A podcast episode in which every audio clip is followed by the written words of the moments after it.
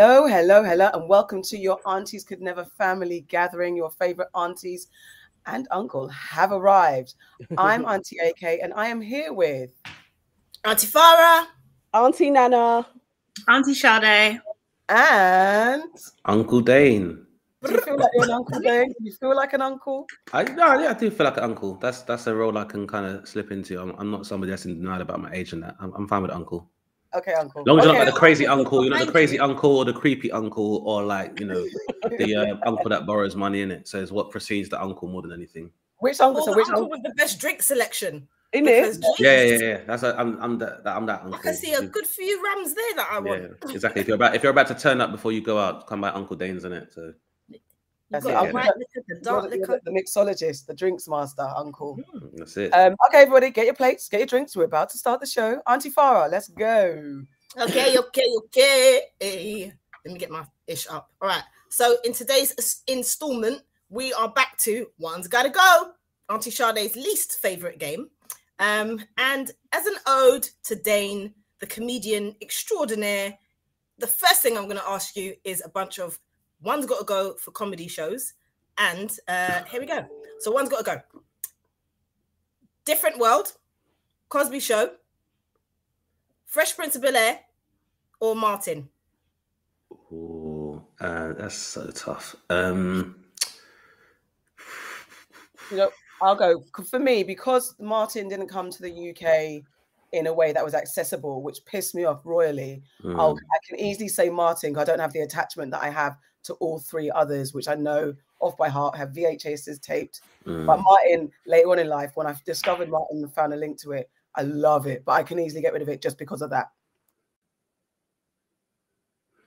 That's a good Yeah, one. I'm I think I'm, I'm gonna go with that. Sorry, Sade, you first. No, no, no, go for it, go for it. No, I think I, uh, Auntie, I come with you as well. Um, obviously, I enjoy the show, Martin, and obviously, Martin Lawrence is a legacy legend, OG. Um, but I feel like um, I can still get my Martin fixed from the other, like Bad Boys and Big Mama's House and all of his stand up. And then Tisha Campbell was in My Wife and Kids, so could still get, a part of that magic anyway. But because I, I feel like now it's it's shows like a different world was so important, cannot afford to not lose that aesthetic. So yeah. Although, I mean, it was a tight one because I was uh, Fresh Prince of Bel Air of late. The revelations coming out of Will Smith's diary now. And this is I haven't heard. What are the revelations? What's he said? none of them. Well, most recently, uh, Will Smith said that um, he became nauseous while having sex because he was having so much sex to the point where he'd have a psychosomatic response and Yeah. would vomit Yes. when he orgasmed. I, oh, actually, I did hear that. Yeah, I heard that Imagine that. That's so disgusting. I don't even want to. I don't even want to deal with that knowledge. I really don't want to. I don't. And I also don't want to where? do that. where did you vomit? This, I mean, what, what's what what what what location will make you go? Yeah, that's about right. Um, no, no, all of it would be. It's, all of it would make me be like, "That's gross." But I'm Yeah. just thinking of what is the most gross. Because at what point did you? I can't. it immediately? No, Because no, if no. it's immediately, No. that's a real problem. Mm-mm. No, no, it's Mm. not It's like a real that. problem. It's not like that. It's not like in the act of. It's a reflection of. So it's generally like when he's alone or you're in a car journey and he's Oh, okay. reflecting on what he's done. Then he it would he would throw up. So it Oh, wasn't like he's went and humping and then he's like on the girl's neck Yeah, or a I was about bum. to say, yeah, Like, that, because- But that's wasn't what I thought. That's what I was thinking at first. I was like, okay, that's that's okay. That makes a bit more sense. I mean, Um, can we can we can we move on from the vomit? Auntie Nana and Auntie Sade, please answer. Auntie AK don't like that season of Fresh Prince, boy.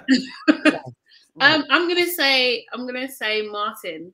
It Mm. would just because the same reasons. So it's not very different, but same reasons. I just think it wasn't around for me to get into it. If Martin wasn't there, it would probably be the Cosby Show because of Mr. Cosby. Oh, But yeah, It's exactly the same. I don't even think I've ever watched an episode of Martin, so I don't know what anybody would be referring to. So yeah, that can go. Don't care. Auntie Faz? Oh, Yeah, same, same, same, same, same. Um, I'm not. I'm. I'm not a huge, huge Martin Lawrence. Right, like I, he's cool. He's alright. You know, that, that shit is alright. That shit's alright. But um, yeah, I could do without it. I could do without it. So Martin, when you watch that's the- me. Mm, Martin's wicked. Yeah, but that's the one that's got to go. And I'm saying this the same as Auntie Nana. I am conflicted about Cosby Show, and I'll probably never watch it again. In all honesty, I haven't What watched it. is me, not Auntie Nana. I said that. Oh, did you say that? Oh, sorry, Auntie Sade, you. Thanks. But yeah, I'm with you. I'm with you 100. percent Like I don't feel like I could watch it again. In all honesty, but I can't get rid of it because without Cosby Show, you have don't have a different world, and Yeah. different world was Yeah. my shit. I love that show.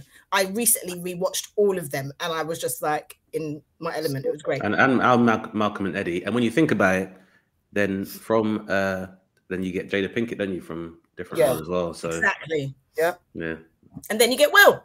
yeah, you- yeah, exactly. So there you go. It's all, all linked.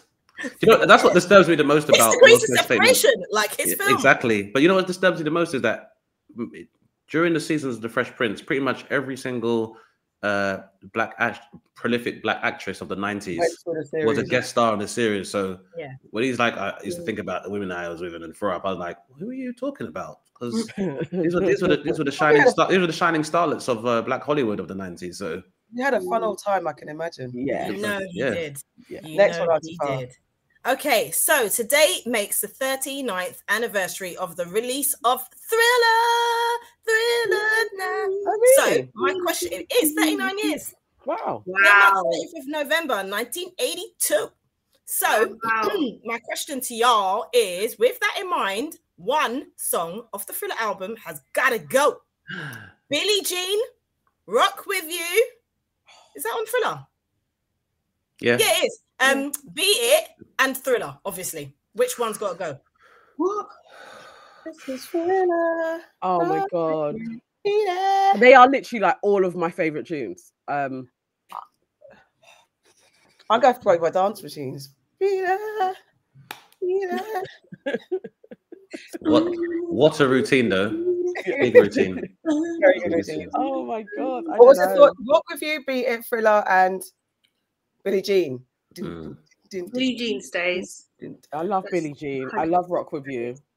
I Rock could with You. probably leave Thriller because I could not watch that at all. I was terrified of that video. so that, that can go. That can go. Everybody looks at it. It's so funny that everybody looks at it like fondly now. Like, yeah, the music. When it came out in the, in the beginning, though, even I was like, yeah, I'm not sleeping. I'm not sleeping. I Shook. was terrified. Yeah, for, for Frida, listen.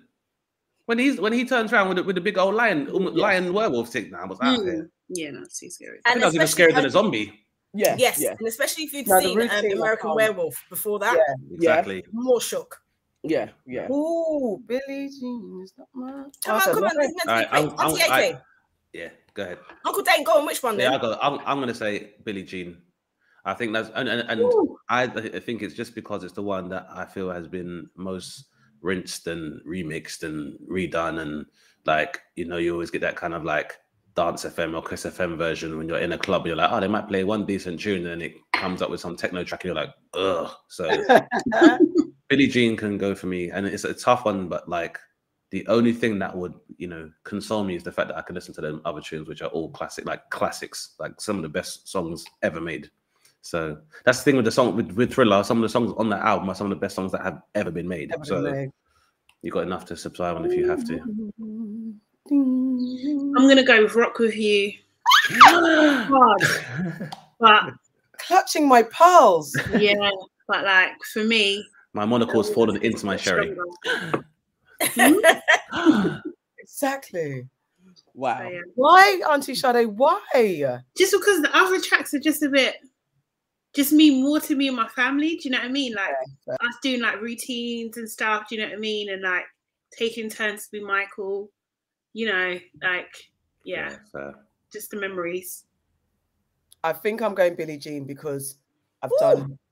I know it's hard though because the lights oh on the floor, ding ding ding. But Rock with You is like, and then Thriller, like I said, we I did it all the time, and Beat It, Beat It. The Yeah, routine, too yeah, much of a tune. Beat it. is- That that routine is too much. It's tough. It's That's better too than tough. Thriller. I'm sorry. It It's better than Thriller.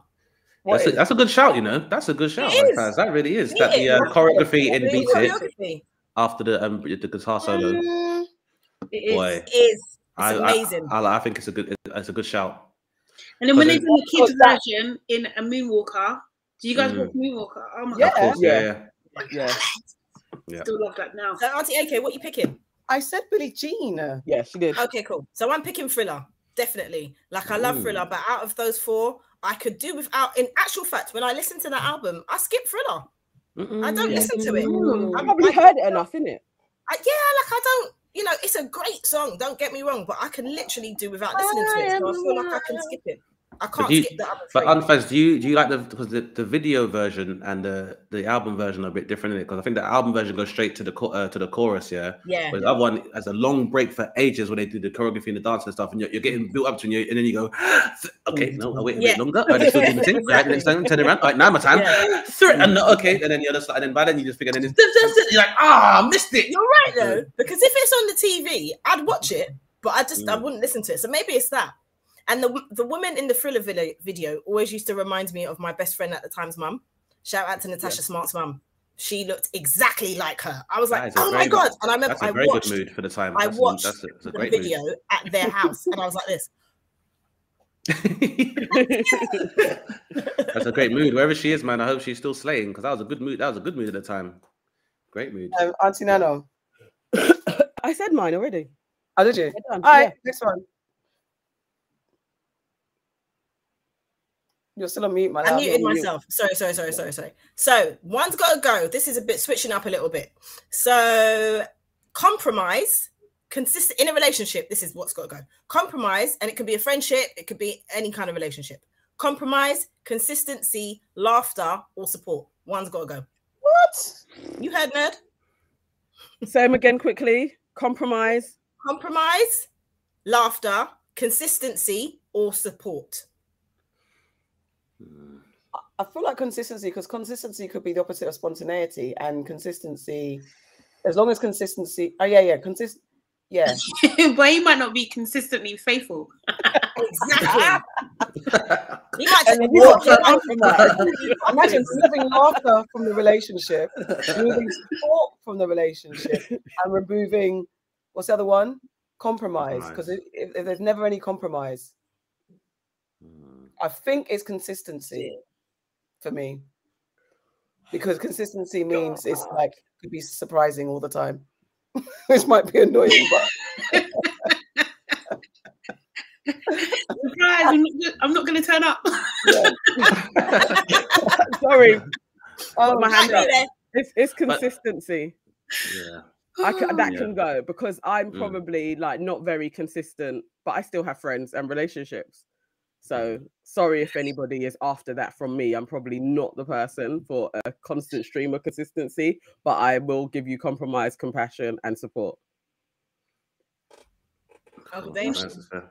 I think I just want to say, you know, when you say laughter, that that with positive emotion. I don't mean like someone's like, "How do I look any stress?" and you're just laughing in their face. I just want to make sure I was clear on that. Yeah, no. nah, not that's not you. That's not you, Yeah. Maggie. You're not not mocking. Okay, cool.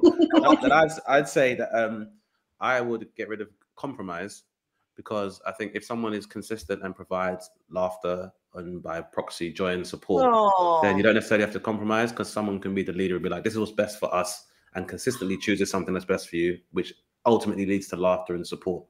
So that's Look why I at say you That compromise. was very good. That That was quite very cute. was Aw. very good. very good. Auntie Very Although it sounds a had me going bit dominating. It like, does sound a bit dominating. a bit, a bit dumb, Yeah. but you know, Bit But, controlling. but, some, but, but if but it can be, but I mean, if the outcome more often than not is consistent laughter and support, and it happens on a consistent basis, then you know at least you can depend on that person to be domineering rather than one day they're domineering. Laugh- they're laughing while they're not compromising. like, yeah, maybe we can go to a restaurant I like. no. and I will support you by No. paying. yeah. I'll, be, I'll reveal my, my personality there. With laughter, I was thinking, but I make myself laugh. So is it Ah! is it necessary? And then um, Is necessary? support- I didn't miss that. I didn't miss that. But um, support wise, I don't know if your partner has to support you in what you're doing. If you're, do you know what I mean? Like I've been That's in in life. relationships and like they have nothing to do with what I'm doing. Do you know what I mean? And it didn't hinder the relationship. So it, I kind of, I guess it depends how you look at support. really. Mm, it could be like Um, supporting you with the shopping when you're coming from Sainsbury's. You've got 12 bags. No, no, no. You do online shopping. You don't have to do that. You don't but see that. Bringing it into the house. No, no, no. They they they deliver that now. There's there's hacks for that. You don't need to do all of that. So yeah. Supporting I your think- crisis. Go on. I would get rid of consistency because someone could be consistently fuckeries, and I could do without that. Consistent fuckeries. Consistent. Very, very, very true. There we go. Ah, that's funny. All right, then. That was nice. Who are we welcoming to the family, Auntie Farah? Uh, sorry, my, my daughter just came into the room and she's trying to be quiet, but it's not working. Can you give me one second? I'm very sorry. we'll talk calmly amongst ourselves. Ah, da, da, da, da, da. I was gonna say we should interlude music. Can I just say, yeah, have you guys heard that um about uh Jada being called um variant Jada? Have you heard that? Like she's What? What? Why? Why? I don't know why. I actually don't know have- I have not. No, No, not heard that. No, no. Why she called that? But what, what do you think? Because she, she she's like a, a virus that's just messing No. up. Aw, don't No. like that. They Oh, need to leave No. Jada alone. Like, Listen. back off. Listen, how, how old is to- Jada Pinkett now? Forty? Fifty. Forty. 50. Yeah, 50. 50. She 50, man, 50, from- yeah. all the way came back from low down dirty shame. She's putting a good shift, man. A lot of her friends aren't around anymore. You know, a lot of people have had a lot of problems. Like, I think it's just a very much. It's a big ask to imagine people are still going to be normal all the time after the time they've spent in Hollywood and around the people they've been around. So Yeah. you know, you know, if you're gonna you're gonna get red table talk, you're gonna get a bit of a mad tea that comes on the table as well. You have to take the rough with the Yeah. smooth these days. you know. That's the I think Jada's all right, man. That's Yeah, the when, you, when, you, when, you, oh. when you juxtapose her with some of her, her fellow stars of the time, like your Bill Cosby's and your Tupac Shakur's and that, I think she's doing more than fine. Storing all You right. get me? For real, Doing innit? all right, she's doing all right. Anyway, today I would like to welcome to the family Dame Sandra Mason, aka the new president of the new sworn republic state or cur- country, even of Barbados. So Barbados became a republic today on their 55th anniversary, and Dame Sandra Mason was sworn in at midnight. On the stroke of midnight, they said "Quack" to England, and um, in the words of what she she said, the time has come to fully leave our colonial past behind. And I am watching this space with the rest of my Caribbeans. So welcome to the family, Dame. Welcome, most welcome. Mo- welcoming, most welcome. It's a my Um, sincere pleasure. Your, I don't know, it was the the right honorific, so I'd say my lady, my dame. yeah. So we have to, have to show have to show reverence and, and prostrate. Start making that a thing now in the Caribbean. I've just start appointing more and more heads of state and start Yeah. reclaiming recla- reclaiming our own political systems. That's Telling it. you, man. But you know, she's, you know, she, she's already put she's already put um Rihanna on her equivalent of the cabinet. She's already given Rihanna honors straight away. First thing she Yeah. did was touch down. So off to a good start, if you ask me. Me Makes too. sense, makes sense. Yeah. All right, now it's time for what have you heard? This is where we pick a news story from the past week or today and discuss it. We get into the headlines. So I'm going first. And um, Auntie AK, what have you heard? Well, I have heard Prince William can politely swear word off because he recently said that Africa overpopulation. You got It's to do it in the late. voice, Auntie. Ak. You got to do it in the voice. The I, big I, I, I, I don't even mock him. you, Aunt- Africa. Africa is to blame for um, the fact that wildlife is endangered in Africa. Um, basically, wildlife and wild spaces, a human result of human population, is under pressure because of Africans. Fucking basically, I'm not here. When I heard it, I swore so much, so so so much, and I swear a lot, and I swore more than I swear because I was like, "How dare you? Mind your damn business, father of three, maybe one more. I heard there's one more away. I don't know if it's true. Um, man's had three children, pop, pop, pop, like that. Um, his whole family's got pop, pop, pop children. His brother's got a situation going on. I don't know why you're out here talking about Africa. However, I thought, okay, let me calm down. Is there any truth to what he's saying that the Africans overpopulating are causing problems for the wildlife of Africa? Um, is there anything unracist and non-eugenic about Prince William's comments? People discuss. Auntie Nana, go first. Oh, great. Um, ah, all right, I don't. You know, I wish this didn't come from him, because he's just like the wrong person to bring this to light. But in reality, there is an argument. It's not about population though, but there is an argument to say that humans all around this globe are affecting animals and and nature. So to kind of concentrate on Africa and what's happening with animals when your elitist brethren and cousins and you yourself and your brother go out there and do hunting on the regs, like you're not the person to speak on this issue. But they, you know, that's how they talk in it's with double tongue. There's truth to what he's saying, but he ain't the one to say it. So then it almost cancels out what he's saying because he's an idiot. And that's annoying because there really is a claim for actually this planet shouldn't be run in the way that it's run. But he's a part of the problem, not the solution. So, you know, he's an asshole. Auntie Sade. Um, I mean, uh, first of all, I was just like, is he is he even vegan though? Like, we, like you care about the animals that much, Right, yeah? right. Seriously, I just can't. I just can't. It's just, it's just hypocrisy. Um, it's just spreading. I don't think there's, there's. Well, and looking at this article, um, you know, it says that Asia's population density is 100 per square kilo, uh, kilo, kilometer. Why can't I say that? Europe is 72.9 per square kilometer, and Africa is 36.4 per square kilometer. So, do you know what I mean? Like, w- w- where are your facts coming from? It's just, it's just nonsense. Like, I just, I just wonder when. What is the distraction here? What what are you hiding us hiding from us really and truly? Like I just think it's just a pompous thing to say. Just shows that he's not connected at all. Um and just, you know, kind of stokes the fire of racism, really. Do you know what I mean? Like uh, I just no, I'm I'm sick of Will.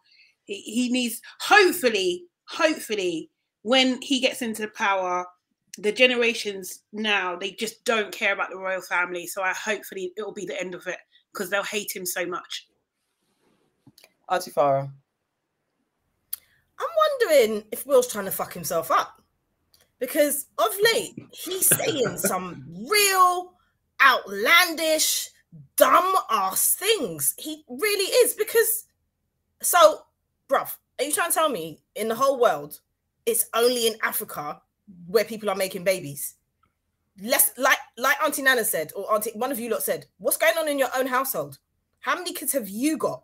If you actually gave a flying fuck about what was going on in the world, you'd have one kid because all you need is an heir, maybe a spare, but you didn't need the third one, realistically. So you didn't have to do that if you are so concerned. The other thing is, as well, yeah, I, I- just, I I'd like to know who his PR people are at the moment. Where is he getting the information that this is what you should be talking about?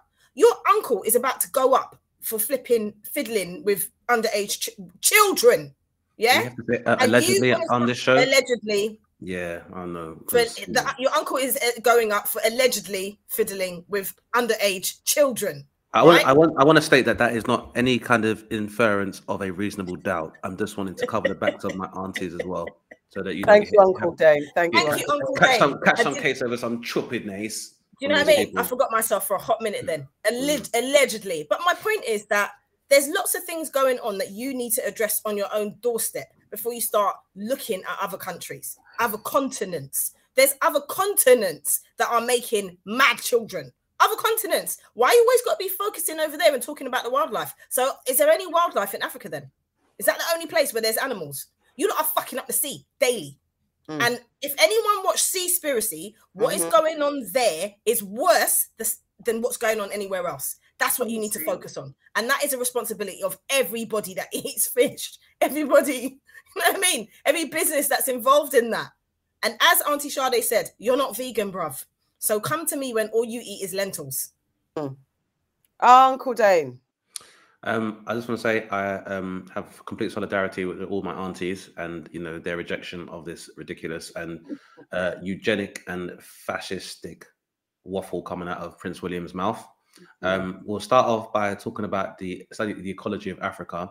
As far as I know, um, one of the causes of pollution that would happen from any continent comes from industrialization and all the byproducts from resource exploitation. Right. Well, who the fuck are the people taking the oil from Nigeria, the fourth largest oil reserve in the world? Yes. Because it starts with a B and it ends with a P. And the B is not for fucking Bakoyo, it's for fucking British petroleum, yeah? So if you have a problem with pollution and the byproducts of resource exploitation, tell your petroleum companies to fuck off. That's only Yeah. in Nigeria, number one. And mm-hmm. all of the Biafra conflict itself was all financed by these people financing both sides and causing that. That's number one.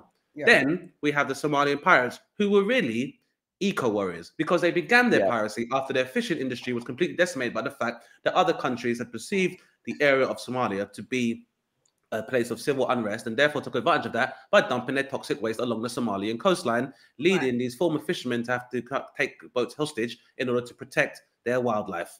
Mhm. Prince William weren't fucking saying anything then, was he now? At all. Not only that, north of these other aforementioned countries is the Sahara. Desertification has been going on since time immemorial. And I don't remember Prince William saying anything then. Some of you will also know about a one of the first birds to go extinct was a dodo.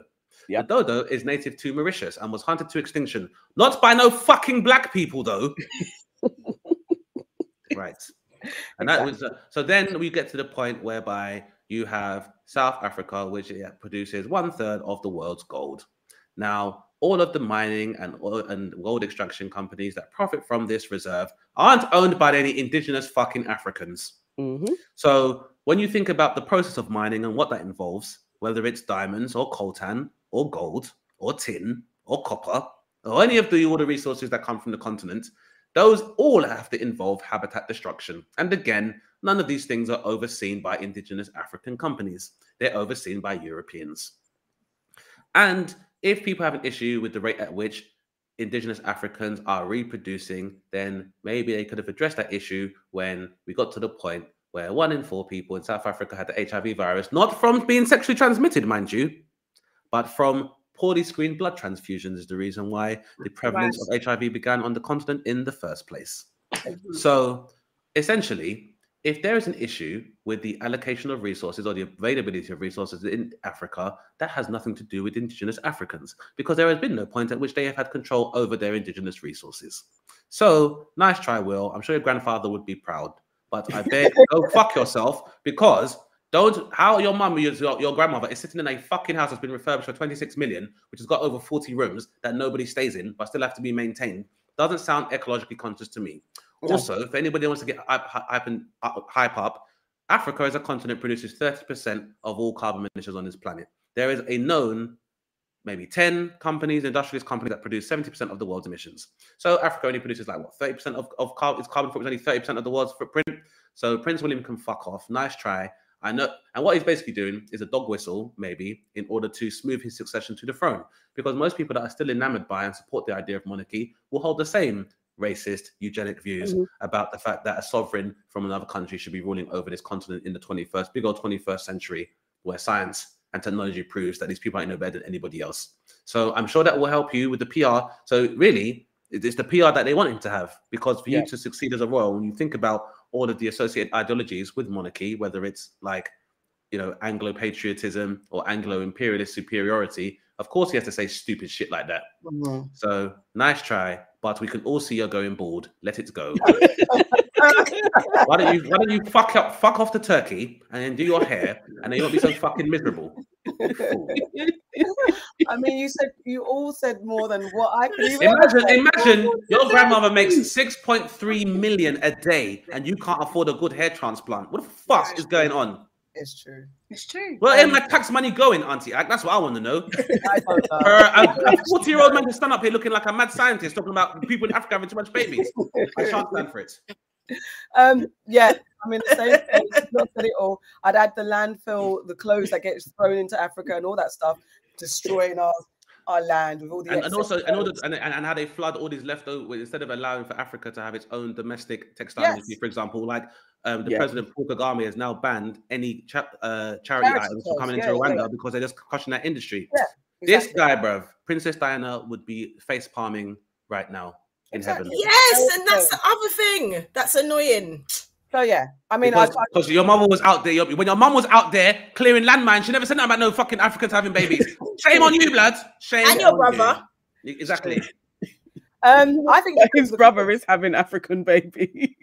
That's why he's vexed because he's like you're part of it. That's why he's vexed. But also, it's also a little bit of like, like, I, why try and shade on a country that's we're all right with population? You lot are tr- um, struggling to make more babies. That's a conversation that Handmaid's Tale is around the corner, and that's why he's trying to throw shade on a country. And also, again, I redirect to: is, is he friends? Has he had a conversation with Mr. Bill Gates? That's all I want to know. Anyway, he has. They all have. can we have, can we get the conversation? Um, the conversation, the comments, please. And not one bicep between all two of them. But they're talking about people in Africa having too much children and them things there. You're not having enough protein. You need to shut up, both of you. Hello, Caroline. We only have one comment so far, actually, in it. Oh. Caroline just saying, big up the aunties on their 87th episode. Thank you, Caroline. Thank you. Where's everybody? Okay, cool. All right, let's move on. I mean, because boy, let's just see. Watch this space. Auntie Nana, what have you heard? Oh, I thought I was next. No, it's not me. You are, you are. I scroll too fast. Auntie Farah, what have you heard? Well, speaking of the royal family, um, as I said, I welcomed Miss Dame Sharon Mason to family.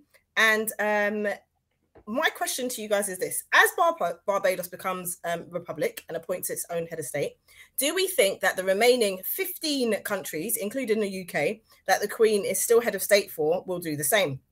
What does she bring to these countries? Um, mainly Caribbean ones, I'm, I'm, I'm thinking about. Are there actually any benefits? Mm-hmm. Auntie Sade. I was trying to hide. Um, uh, do I? Uh, what does she bring to? The, not nothing. It's just a reminder of slavery. That's that's that's the way I see it. Really, just a constant reminder of slavery. Um, nah, I don't. I don't. Um, I don't think there's any benefit nowadays, really and truly. I don't know if that goes hand in hand. No, it's not related, is it? Whether you get a visa or not, that's not related. Yeah. So what's what's the point? Do you know what I mean? Um, I don't know what the other 15 countries are though. Or the Uh, British, So West, the British got- West Indies. Yeah. Oh, okay. So we've got Jamaica, Grenada, Saint Oh. Kitts, Saint Vincent, Anguilla, um, Antigua, like oh, lots of Anti- Caribbean countries. Yeah. Yeah. Still, she's still the head of state. She's still on their money. Okay. So- yeah. Yeah. She needs to just remove herself. Hopefully they'll And then- just all, yeah, out, you know, in order. Just, yeah. What you going to say, Farah? No, I was just going to say, like a lot of their um their laws are British laws as well. And Okay. you know, if they want to take things to a higher level, they have to come. It goes to the British law, British um. Supreme Court. Yeah. okay. Cool. yeah. Yeah, no. Anything to dilute the British, um, the reign of the British Empire, I think is is just a great thing. Do you know what I mean? Like, just like get rid of it, loosen their power, loosen the uh, illusion of their power. Um, yeah, every every chance you get. So yeah, I, I welcome it. It'll be. We should have parties. And I really wish like they were doing it in like order or something like and and just like parties In alphabetical order. Do you know? Did you know that? Do you know that actually, um, the, it, gaining independence from the British is the most commonly celebrated holiday on the entire planet. There's 63 countries that have nothing in mean- common other than they all one thing they have in common is that they have one day where they celebrate independence from the British. It's the most celebrated thing in the whole world. Imagine. That So- is interesting. Yeah. Um, what I was wondering, um, just quickly, how can you be considered independent if she's still a part of your head of state? Like, how how does that work? Because I literally am like, how can you say, how can it be Barbados' 55th anniversary of independence and the Queen was still on your money? Like, how? I- what, I- what say kind of is that? It's the same reason Yeah. why Haiti won the War of Independence and then had to pay reparations to France, even though they won. I Mm. imagine same logic is behind that. how, So- how how are we like constantly going through this? Like, I really am like, how did they do this? And where are they hiding our our powers that Which they have In the museums, we've said it before. Like, I, I don't get. All our power is in the museums. That they, that's why they won't give us our, back our things because they know if we get get back our things, we'll start elevating, levitating, and going zap zap zap and zapping everybody back into non-existence. Well, like power. Sometimes I do feel like I'm in some alien world because I'm like, what? You say you're independent, but she was on your money. Like, how is that independence? Like, how? It, it really. But they put so much you. sanctions on us, and they made it so difficult to move independently. It's just it's all um, smoke and mirrors and words and pictures. Well, I guess, I guess that's I guess that's we, said about the money is probably how you've answered the question, Auntie Nana. Is that Yeah, it's the money. it- It's Yeah. the money. If you uh, have to depend on somebody for a currency, and they issue that currency, and then the rest of the economic superpowers in the world determine the exchange rate, whereby, for example, if you want to buy particular things, you have to exchange and buy US dollars, then you could forever be crippled by how your currency is valuated. So that's Yeah. probably yeah one of the ways they've been able to maintain that hegemony of control. Because that's the thing about the, the British is that the one of the reasons why they no longer have to physically occupy is that they're able to control countries through uh, global um, finance markets. Yeah. Yep, yeah, absolutely. So as they do in like places like you know that's why they were able to have Sing- Hong Kong as almost a city state inside of China. But obviously now as China's risen and its powers increasing, and they now have economic supremacy, that's why they're trying to reclaim uh, Hong Kong back. yeah. Imagine. Mm. So Um, there's some matting everywhere, boy. Um, I, th- I think I think that uh, there is no point in continuing to have any monarchs in the world where, especially where what I find confusing is a lot of people who identify or politically with the idea of monarchy and to an extent European hegemony or supremacy or imperialism are also the people that support the idea of a free economy and are against ideas like taxation and paying tribute to a institution. So I don't understand how you can be like, yeah, no one should have to pay tax and people should work and pull themselves up by their bootstraps, but you still want nations to be kicking up from a commonwealth towards this idea of monarchy. When, I, if you like don't know, like even the Queen's relatives, like the Duke of Cornwall's property portfolio is worth eight point three billion pounds. Yeah. The Layard of Burns property portfolio is something like fourteen point three billion in the north.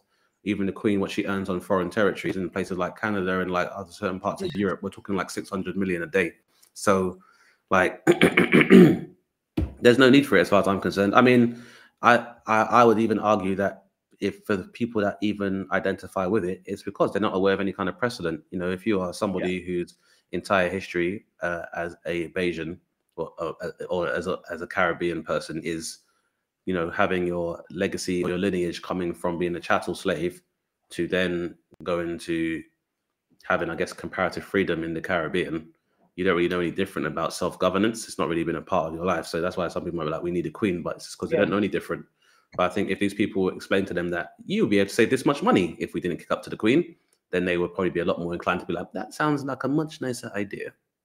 I wonder what will be the um because I think I think it would be is is is, is other countries can follow suit, but I Mm. wonder because they're, they're, not going to let go this easily. So I wonder. Yes, it's like it's like leasehold and freehold as well, isn't it? Because it's kind of like That's it. obviously everyone here can say they own a home, but if your home is leasehold, it means the land it's on is the queen's, and land that has the true value because houses can go up and go down and be erected and they can fall down, but whoever owns the land makes money irrespective irrespective of what happens. So I guess it's we really have to question what the true freedom is. Like, But that's does the part, it's like- yeah, what what is this? what what does it mean? Barbados is a republic. Mm, on The forefront. So what is behind the scenes? What kind of things have they had to compromise well, exactly. to then in order That's to the thing. be perceived as Mm. independent free? Because you know it's not one hundred percent. There's not going to be. It's not that easy. But I think on the surface, ev- like it Mm. would make it easy for other countries to follow Well, suit. Because if you look there at must be a Zimbabwe, for example, ZANU, ZANU PF takes power, and all of a sudden your currency becomes super Yep. hyperinflated, and there's anti-smoking campaigns and people. Yeah, so what do you have to? Com- what- what's been compromised for them to realize status as a republic? Yeah, it's, it's an Mm. interesting one. Have we got questions? Have we got comments? We do. Um, Nicholas says, We are here, Auntie AK, just driving and listening. And hello, Uncle Dane. Ronald says, Hello, ladies. Be careful what you say about the Queen. You shouldn't upset her. She's one pearl clutch away from biting the dust. Gosh, She may not even be here anymore, to be fair. that's the thing because she's had a few. She's been re- withdrawn from public vision, withdrawn from the public since a couple of months ago, right? Because she's hurt herself, her leg or her hip. She's done or something. videos and stuff like that, but she hasn't. Yeah, She- Actually, mm, yeah. she's not she- been as active. She's been Charles sending may her get a little millions there. window. Say that again.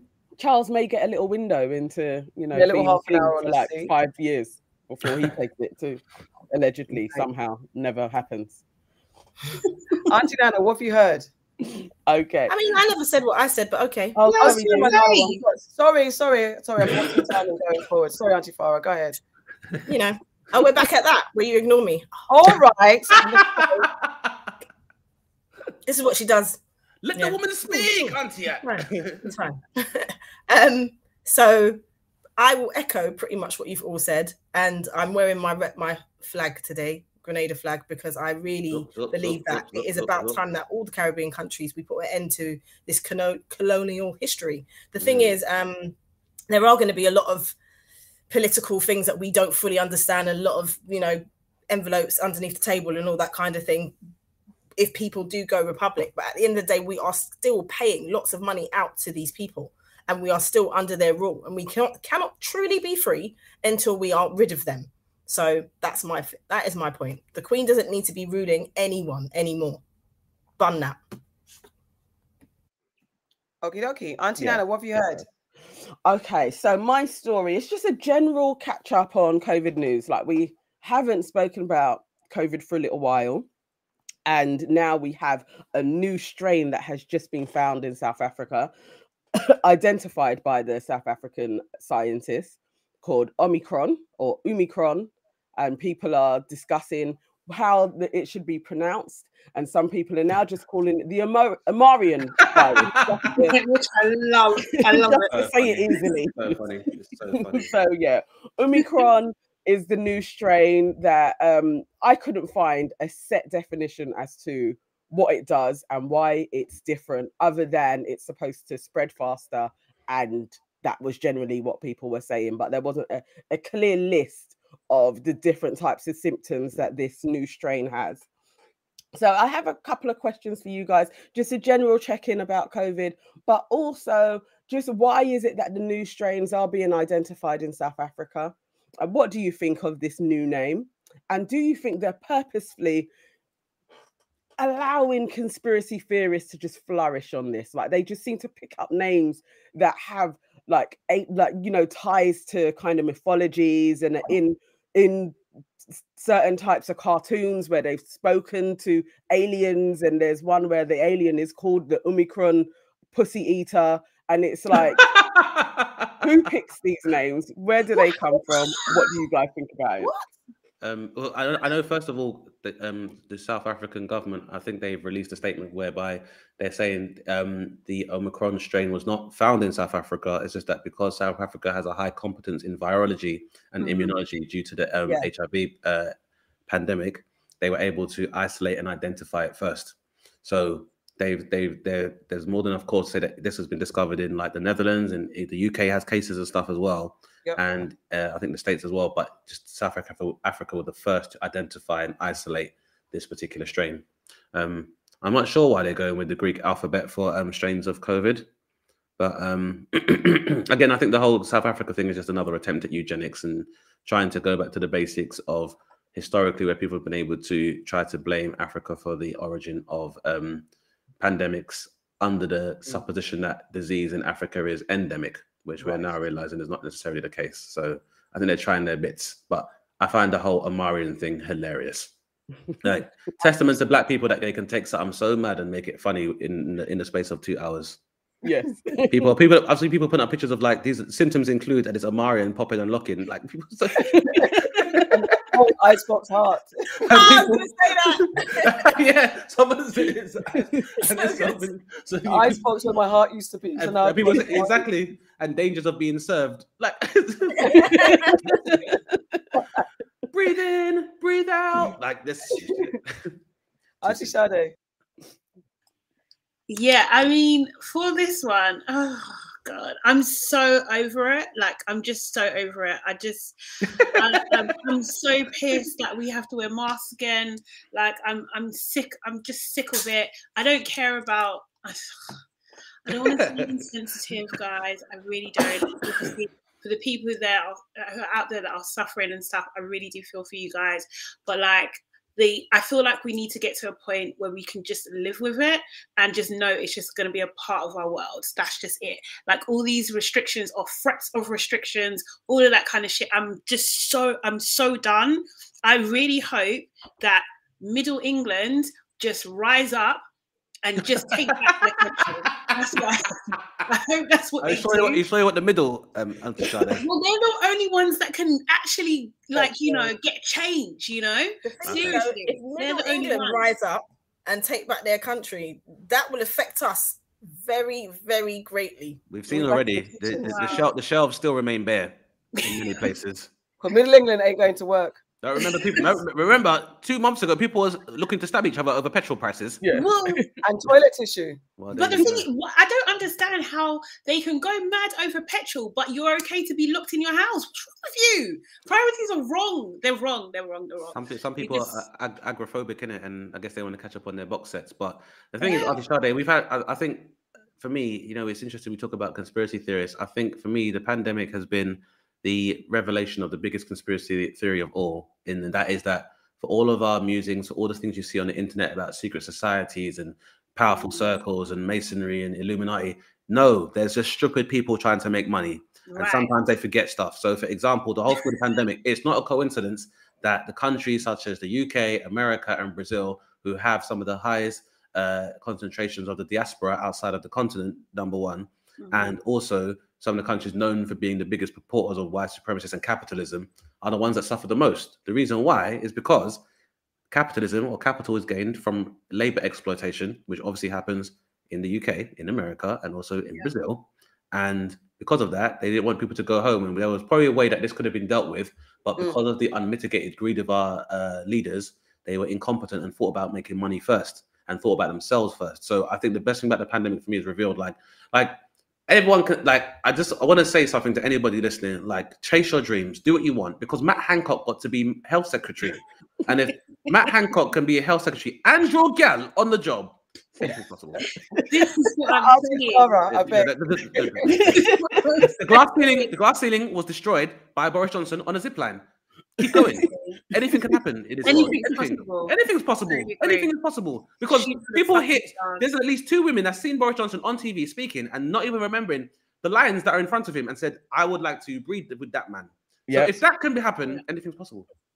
Allegedly too. I'm sure it's- Sade, you're, you're, Sade, you're right to be angry about the incompetence of these people, but I think like people, like all these conspiracy theories and government and then things like, I'm not here. These people aren't idiots, man. They're proving they're idiots. They're just greedy idiots. And the world has been reminded that however we felt like capitalism separated us from nature, you're no different from nature. And like, I'd also go so far as to say is that, you know, the LGBT community, they had their pandemic.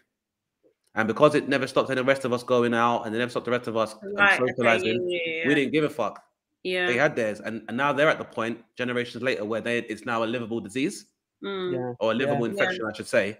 Yeah. So now, as you know, the rest of us en masse are now experiencing the same thing. We're dealing with the selfishness of some members of our community. We're dealing with the lack of awareness. We're dealing with the unwillingness of governments to help us spread knowledge and awareness. And we're also dealing with the uh, results of a commodified medical industry, which is why, like, you know, if I hear, you know, people from my community who have misgivings about vaccinations and immunization, I might be like, "Ah, man, but I wish you would do the research. But there is a clear reason, an understandable reason as to why people of the diaspora are adverse to immunization, particularly in America. So for me, like I said, like we know that we these people that we have elected as our superiors. I just want to go at a point now where we have to really look at what's going on, not just not just like government, things like monarchy, or like the world has changed in it, and we need to start redrafting the uh, fabric of our society and or restitching it. So Defo. that might that might take a little while. I know I know it seems like it's been a long time for us, but you know, there's people that are still alive now that remember that they couldn't even draw water from a fountain. And Yeah. that was Yep. you know what I mean. So Yep. again, it's just this is just humanity, man. It's the ride, isn't it? Sometimes the shit be happening. So Auntie Farah. It's interesting what you said about South Africa finding the variant first, not Mm. necessarily, sorry, identifying the variant 1st Because this Mm. is the thing. They've said that it's come from Africa. They've banned flights to Southern Africa. They've said that, um, you know, they've now discovered the strain in lots of different places, including Scotland. Um, I bet if if you went and you spoke to those people with that strain, they haven't actually been anywhere near a plane or even anywhere near an African. So, or someone who's come from Africa, they just Mm. haven't. I, I, I Mm. guarantee you, they haven't That, done that, that. that has So- actually been confirmed. There's been two This is- people who have it in Scotland and they haven't travelled anywhere. There's, Yeah. th- There you go. then there you go. So it is just about them using this. Like my tin hat is on, and I feel like one minute we're hearing Africa as a continent has the lowest cases of COVID Exactly. in the world. Exactly. One day. Day two, we found this. Va- there's a new variant. Where's it come from? South Africa. Okay, then. Day three, everybody get your boosters because if you've got the first jab and the second jab, it's not enough now. You need your booster. Okay, who's making these medicines? Who's actually t- who's actually profiting off of this? And I think people, it, people are very cautious because they're not being given the right amount of information. And Mhm. that's the thing. And it's like you said, Dane, you've got to do your research and you've got to feel comfortable in what you're doing for yourself and your family. Mhm. But it doesn't help when we've got governments who are notorious for lying to us in our You got, you got, you got a COVID industry now. There's a COVID industry Yeah, now. There's an industry. yeah. that, there's, there's, There there- you know, you walk around. There are there are vending machines that sell masks. That Yeah, means they do, somebody yeah. somebody has already made a, a medium to long term business plan that those are still going to sell. in order, Yeah, I mean, just Yeah. just the fact that because I'm traveling soon and just the money that's being made of taking unnecessary tests, Yeah, exactly. all that type of stuff, and just generally that what's annoying me about this strain is the fact that nothing is proven on whether it's more deadly, whether it's um whether it's more contractable or anything. It's just literally there's a new strain which we all knew that is going to evolve. And before coronavirus became coronavirus, we had coronavirus in existence anyway. So not Yeah. to say that this is the That's first why it's 19. it- Mhm. right, exactly. so all this conversation about and then banning South Africa is all hyperbole and it's annoying. It's actually Mhm. frustrating now because I, we, we- like what Auntie Charlie said, can we just find a way to live with it? I am not a problem. I because I, you know what, I'm a public transport user. I can't stand breath anyway. I hate the word breath. Right? Um, so I don't mind being on the tube and everyone's wearing a mask. I don't actually care about that. I'd rather that. I actually would rather be left to yourself because it's stanky, hot, and nasty. And when the tube is packed, I can't stand it. I always find myself by the window. I get on a bus, I get mad when the windows aren't open on a bus. Wear a coat, put a scarf on, open the fucking windows. Let's get some air circulating. But that's what they say now. How do we adapt to us within this society where there is communicable dis- diseases? How about fixing the filter system in buildings? How about doing all the things instead of wasting money making us take unnecessary tests every last half an hour? How about not? How about not shotting um, contracts to your brethren who are and that's confectioners? Yeah. That's right. This, this, and I, and I think that's the overarching narrative with regards to us as civilians when we discuss Yeah. COVID isn't the issue. COVID protocols are the issue. It's Yeah. the. That's That's the issue. what- The virus is not the problem. It's the, the it's the reaction to the virus. Because number one, if the issue really was that this is a virus that, as a pandemic, could cause mass devastation to our population, why are we still in a situation where you are commodifying healthcare? Why is that even a thing where we're still making trying to charge people for healthcare? Why are if we know that the most effective part of the human labor workforce and the first line of defense against the global pandemic are nurses and the people that work within our industry, why is our priority not enabling them to be able to work to their most optimal level? Why are they still waiting for fucking um um pay rise. um, PPE? Why are they still waiting for pay Yeah. rises? Why are they not given a livable wage or a functional wage? Why are they not being given hours that allow them to work at their most optimal levels? Why are we not financing like universities and stuff? And how did we build a fucking hospital? Why gone for that since? I'm yeah, sure for it was real. to build a, a build a, an emergency That's hospital was built to facilitate for these increasing cases. What the Yeah, fuck's they did happened with two. that since? They did Right. two, one in London and one somewhere outside Yeah, London. then they got rid of it. Um, So what, what, what, what, are we, No, what are we it's not doing for this? Because because for me, it's like even if that we got to the point whereby we had a controllable level of prevalence, yeah, or incidence of COVID, but there's still an enormous backlog of cancer sufferers, and there's a enormous backlog of people that are dealing with more chronic illness, people with, men- Yeah. with long-term mental health problems. So what are we doing then? Well, what's happening with that? You're, you're talking about you're going to be dis- firing people who work at care homes because they're not vaccinated and them things there, but you weren't really doing much for people in care homes or the staff there in the first place. Mhm. So when you were sending COVID patients. Yes, yes. up till now, these people have been sending their giving their brethren contracts and, and they've not made no effective PPE. And so this is the, so so really the virus really, as as I'm sure ev- uh, well how I feel, is the virus is greed. That is the global pandemic that is fucking up the planet right now. Generally, And Yeah. and that's the and by that token, this Omicron strain sounds more like an extension strategy than anything else. That someone's in a someone sat there and gone, we need to keep this thing going. And Delta staying sounded scary. Yeah. Why don't we go with Omicron? Sounds like Omega. That sounds final. Bust that one. Run that. Run that. Run that. Call that Auntie Omicron. Auntie Nana, Auntie Nana. And let's you know, next year get they're probably going to have another one again. No, I definitely Yeah. think this is like an extension, probably to what's out there in the streets is that we're going to be doing this until 2025, and then another agenda is going to come along. So we, we have a few more years of the threat of a lockdown to a lockdown to you can't travel here. But economically, doing this to Africa again, it just feels like you have all of the news of Africa. Why isn't Africa under the same pressure as the rest of the world? Like this is so shocking to them. Like it's almost like it turns my stomach when I see those headlines because Yeah. you really wanted this land to be devastated. Yep. You're when you they actually could produce the um the vaccines themselves, you wouldn't allow them to do it under the IP laws. Like it's Yeah. it's literally like you want See, no, it's, which is funny because hell. You know what I mean, which is which is heaven. funny. Oh, they don't want they don't want it to go to hell. They just want it to be cleared. So it's just Yeah, about, a, yeah. about a recolonization. They want the resources. They just don't want the people that live there. Yeah. That's all. That's all that is. you Because the idea is that the, the virus. can't kill us. Well, that's the thing. Because remember, because the coronavirus has no link between animals and plants. So their idea is if we can clear these humans who we claim are responsible for habitat destruction and for COVID spreading and blah blah blah, Mhm. then we just do their recolonization. We could like we see you from a mile off. Like it's not. It's not. It's not really but subtle it how they're doing it. continuously hasn't worked. So it is like, when are they going to give up the goose? Like you can't Never. actually, you you can't destroy us. Like it's it it Mm. doesn't happen. Yeah. It's like we keep on, we The keep world on is like- on. But they, like they try. They Yeah. they keep on trying. But the thing Mm. with um this latest thing, I, I wanted to ask you, Auntie AK, if you was, you know, the last time when they shut down South Africa, it kind of spread up and then nobody could leave out of Ghana and Nigeria and everything else. Are you guys worried about this this stint going for December where there is going to be so many British and American people over there that they may try and lock you down in Africa again? If they lock me down in Africa, then they lock me down in Africa. It'll be interesting. It'll be forced me to get to know my country even more for even longer. So it's fine. If they, I mean, the reality is, I'm locked down. I'm locked down.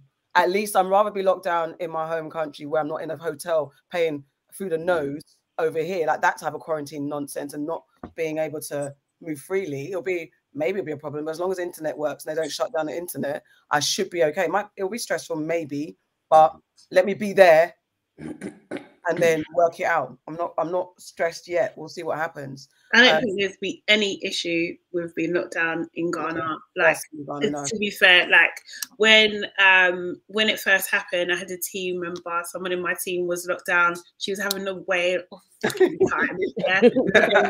Every time she joined the call, it was all sunny and nice, fresh coconut every fucking day. Like, you know what I mean? Like, nah, yeah. This is the thing. nah. So now, now you know why. Now you will know why they want us gone.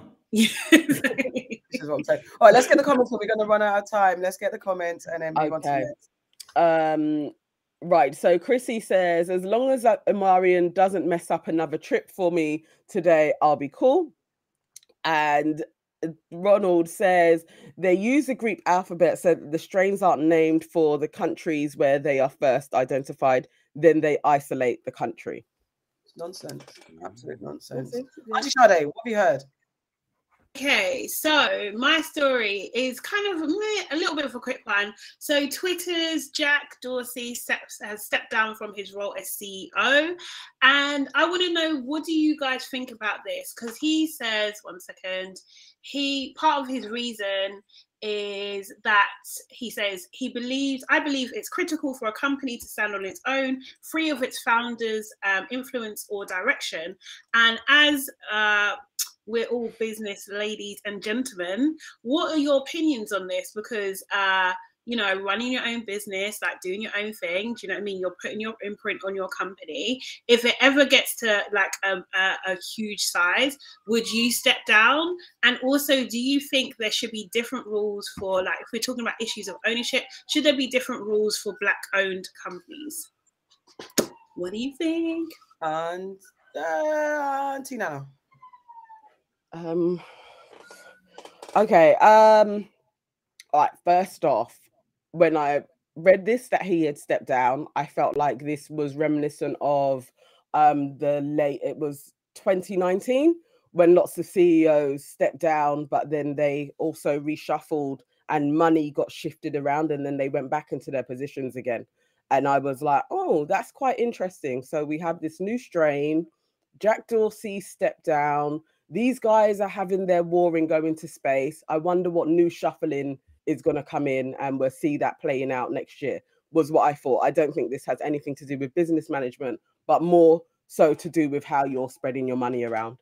Um, for me and my business, yeah, I'm. Re- I, I would love to get to the space where I'm not at the helm of it and it is running and I do other things. So I would be happy to do that.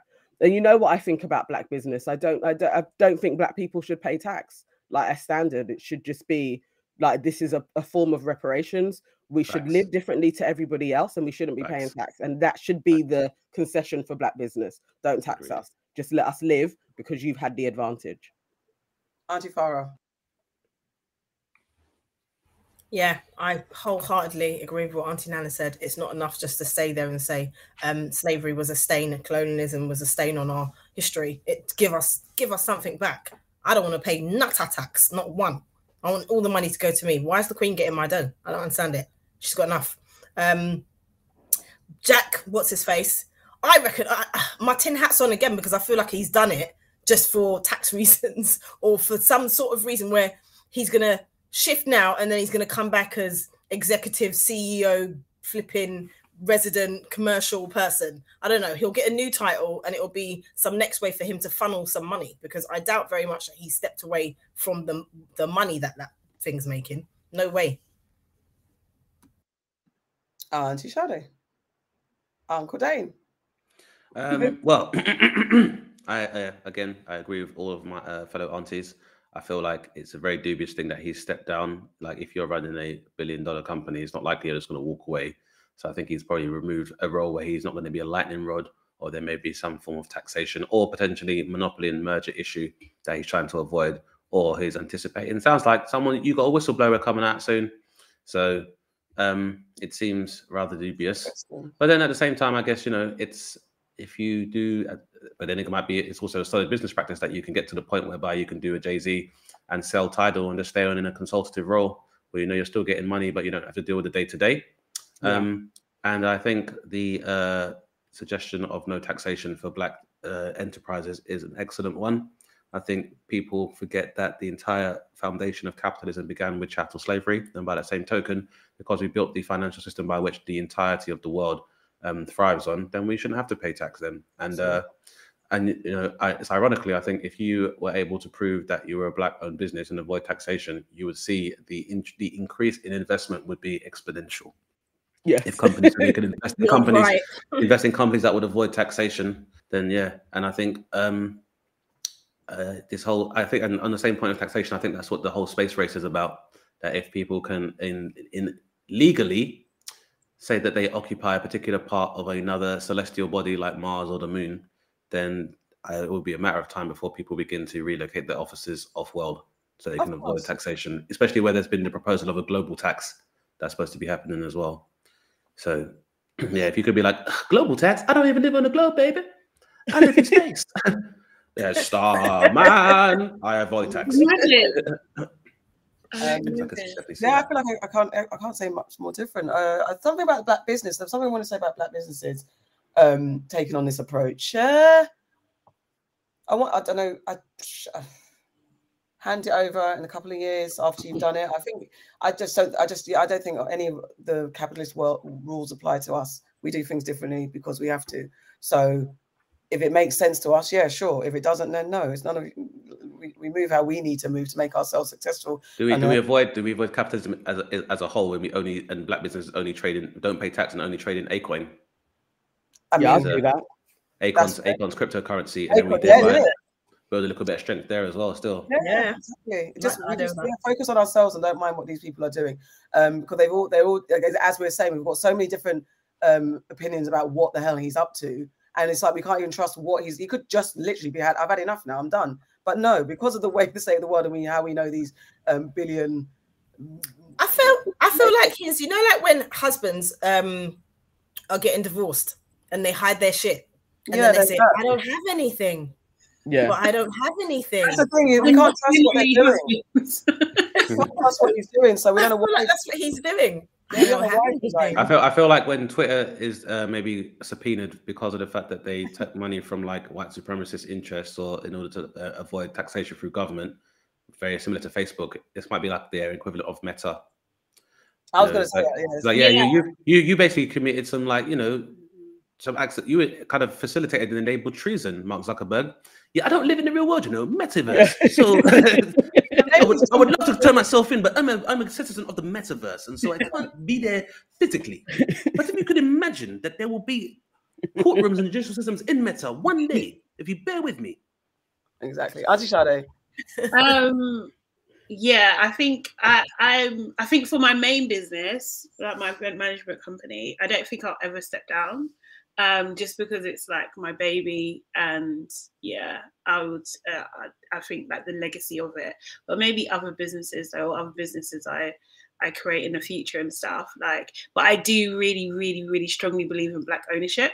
Do you know what i mean? And i think like that that's the issue sometimes with black black brands that we we love they get to a certain point and then they're sold you know and they're kind of like out of our community out of our hands and stuff and it's it kind of affects us because there's not as many um do you know what i mean so i think like yeah it would be great to have if there was no obviously if we didn't pay tax that'd be fucking amazing like, seriously Yeah, I, And don't it see, will be I, don't, I don't see why we can't enjoy a global status as your average Emirati does in, in Dubai. Yeah. For me, that makes for me it makes sense. It makes sense. Mm. But they won't. That sense isn't, isn't the way forward of keeping us down. Um, let's get the comments and move on to next. Okay. Mm, I'm trying to think of what I've just said. Okay, I'm just going to go with money. Money B Udan says Epstein Maxwell's case is possibly why he is told to step down again. A lot of the tech guys are being linked to private island visits. Second time he's stepping down. Oh, so he's done this before. Okay, Ooh. Mm, He's jumping before he gets pushed. There you go. It could be. It could be. Uncle Dane. But sorry, sorry, can I just say one Oh, go, one go, thing go, go. about the Epstein um case, yeah? Because uh, I, I Mm. follow lots of different conspiracy accounts, and because it's um in the Supreme Court, they they're not allowed to have cameras in there. So there was a way for journalists to listen, and you could call up and you would be on a, a live link line and and hear what is going on in the court. The Mhm. line was not working yesterday. So nobody was able to listen to the court proceedings. I haven't been back on the account today, but Why? yesterday nobody could hear what was going on in court. They're not going to let us know the truth. They're not. Because Not, yesterday well, was the not day that not not, not know it and live. Yeah, Yesterday was the day that she was telling them about Andrew allegedly. right. Why? Allegedly. oh, of course it won't work And that's and that's why William's like, yeah, yeah, the, the Africans. That's why. yeah Yeah, exactly these Africans, they like sex. They're always having the sex, and that's the thing. They're always, you know, these these Africans are quite randy, if you will. But There's not- what my ankle, my, you- one might say my uncle's randy, but these Africans are. Some of them have upwards of five children. exactly. I mean, Uncle how many Dave, kids did his grandma had? She's had quite Five. a lot of kids. She's There's had a lot of kids She in had that five. family, isn't it? yeah They have kids. They be having kids. they be having kids man. Often with Right, their right, right. cousins. Come on, guys. Uncle Dane, quickly, what's your story? That's Um, not alleged. That's Ah, factual. That's, that's factual. Uh, I don't want to have another um, another Marone story here, but um, I I just saw the tragedy of at least twenty seven men, women, and children that were in a boat that capsized in an attempt uh, for refugees to try and cross the channel over to the UK. And for me, it's like I really um, it's mad that we are now back at this point after a pandemic where people are still risking their lives and that of their family to cross over, and yet people I don't understand how people don't make the link whereby your country makes money from selling weapons and then people have to seek asylum because their countries are in the midst of war and people can't link the two. If you're someone who has a problem with mass immigration through asylum seekers then your government should stop selling implements of war that create the needs the conditions needed for asylum in the first place so just want to ask the aunties, like, do you think people really clock how serious this issue is? Because I really feel like people don't understand that people are jumping on boats to kind of cross over and travel all the way down from Africa, all the way through North Africa and France for safety. Like, I don't think people understand this. This tap ain't turning off, you know. So I just want to get your thoughts Uh, right there. I think people know how serious it is because it's it's never ending. But where I, I think it's just like, how do you stop it? And this whole, um, you know, the promised land over in the west is, and what's interesting to me is like, what what isn't getting back? To, I mean, actually, no, that's, I'm not even going to say that. I'm not actually going to say that. The world has been kept destabilized, isn't it? Because the one percent stay rich. Like my thing is always, why does the one percent want the world so destabilized? Because what is the what have they seen that having a happy world where every country is stable, every continent is fine? What is what is wrong with that? That's what I. Well, really the first thing is in a world of pax humana and harmony is that people don't need so much fucking money. Yeah. But that's the thing. Like, so what's? I mean, And then that means that they have no leverage, their power. That's the thing. But all again, but 1% even there- still, what's the big deal? Because power, okay, power is power is power, but you are all governing over sadness, and you lot are in your little, little party where you're laughing. Wah, wah, wah, wah. I've got so much money, wah, wah, wah, wah, wah. but your house in dis- is disarray. You got kids that are in court every minute. You got incest. You got allegedly's all over the place. Every minute, people's coming through. They're not happy. Rich Yeah, people, the but they but they feel if we can convince happy. people if we can convince people that what we have is what to be coveted then we will always be respected because for the enlightened they're person not no But no they don't want they don't, that's the, they know they're not happy but it's if i can control the happiness outside of me then i can still regain some control in the same way that like anorexics they're not fat and they're not hungry but it's i can't control any other aspects of my life other than what i eat. So i will hurt myself accordingly and hurt people around me.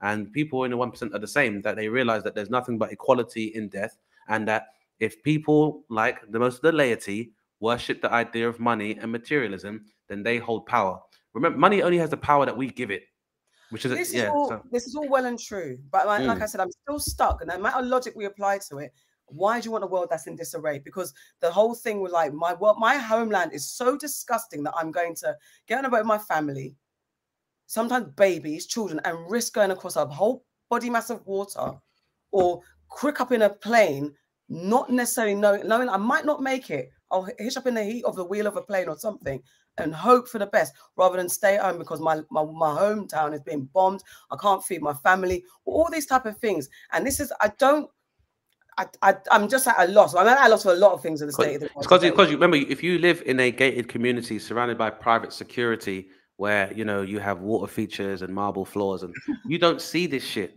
But you that's don't to- true though, because you do see it. You just turn a blind. Okay, I, I mean, I get it. You're providing Uh, logic. no, I, I don't know. I'm, I'm, I'm, they I know, turn a I'm, blind I'm talking. I'm talking from the Yes. pers- perspective of us, but um, it's like You know, I when, it. when, when we when we can when we consider the one percent, you know, even when I talk to people in discussion about like the phenomenon of white or European supremacy as it exists in these countries, which are the economic leaders, they are the most medicated people in the world, the people that Mhm. are the most the biggest recipients of um, psychiatric uh, help as well as cosmetic surgery. Which Yeah. means whatever they've been telling the rest of the world about what to aspire to, those who live in close proximity to that dream or the spell, whatever you refer to it as, they aren't happy. Yeah. But then, by the same token, what we have to understand is that if we're trying to pursue a level of happiness or personal or spiritual contentment, one of the things you don't need when you achieve that is you don't need external material things. You don't need to chase any highs if you have a state of balance or happiness within yourselves. Which means if you're somebody who is able to make money from people who feel angry or inferior to other people, which is basically the basis for all war or civil conflict, for example, you can't make money that way. There are people whose money is invested in division. Capitalism requires Yeah. revenue streams, and revenue streams require individualism. When you have a family together, you all eat from the same pot. If you're single, you have to go to five different people are going to five different restaurants. That means that someone's making money from that. So really, what it all comes down to, I believe, is that there are people who have commercial commercial interests in doing this. Like the UK sells weapons and armaments and torture implements to despotic regimes. These create the wars. People from Syria who historically would have lived the same middle class or the same upper Mhm. working class status as their English contemporaries or peers. That all gets turned upside down because that's the place where Russia, China, America, and England decided to have a proxy war. So Yeah. a proxy war means that you're selling weapons. Like for every uh, um, one missile, yeah, is like 26 million for a missile. That's how much you're paying for something you know you're never getting back if it works properly. Imagine. Yeah. That's how you have to imagine the, the level to somebody. So you need to then create an entire uh, consciousness of apathy, material um, uh, aspirations. Because if you keep everyone over here thinking they need to buy stuff and treading water financially, they don't stop to think about how people are suffering. It's like you've got to think of it on a smaller scale. It's like people don't like looking at homeless people because it reminds them that they're not too far from that themselves, and it reminds Yeah. them that this idea of capitalism and aspiration fails many people. And the more homeless people that show up, the, the government tried to put a ban on it by doing stuff like putting spikes on benches and putting spikes on things like that. But what they can't stem the flow of, whether or not we want to accept it, is that there is a humanitarian, um, what's the word I'm looking for? Basically, there is a human humanitarian byproduct of capitalism in that, for example, you see how cars are getting closer to being driverless. Well, think Yeah. about how many Uber drivers are going to be at the job when this happens. So this is the thing. we're just get, we're just closely, I believe, getting closer to this apex point whereby we have to work out how we're going to coexist alongside industrialization and artificial intelligence and automation as human beings. What is it like? Who knows what a job is going to mean in just 35 years? You already talk Yeah. to an automated bank. You can already have driverless cars. You can already interact with your McDonald's by just pressing buttons and not have any contact. Places like Japan and stuff like that, you can have a meal where you don't have any human contact whatsoever. That also provides a higher margin for people that are in charge of these kind of companies, as well as outsourcing. So it's just a matter of time, really. This is it's, it's, just a, it's so yeah. Yeah. That's I, why. wanna- I just want to go back to um the the actual asylum seekers. What puzzles me, and maybe you guys can shed some light on this as well, is the amount of normal people. I'd call them normal, working class, middle class people who really are like, why are they coming over here? Like the lack of empathy to somebody else's struggle that they would actually like be picking up their whole family and traveling against waters and and would actually back policies to not help these people like I, I, that boggles my mind that you have human beings that are really okay with watching other humans suffer and and the level of empathy that seems to just be like trickling away that we d- you can just allow suffering to happen all around the world and as long as it isn't on my doorstep it doesn't affect it's not going to affect me but eventually it will come to your doorstep because the way the world is going Mhm. once they do have automated labor forces lots of people how are you going to eat? If we don't actually really hold on to the nhs or lobby for some type of universal credit so that everybody is getting paid a living wage how are you going to survive when you don't have any skills? You don't know how to fix a car you don't know how to cook you don't know how to garden you don't know how to grow anything you don't know how to build a house. Like really what's going to happen? And you're thinking it's far away but it's really close. I, it boggles my mind at how humans are allowing this to take place. Well, I humans suppose- here. Go ahead, Auntie. I- We got time. Yeah.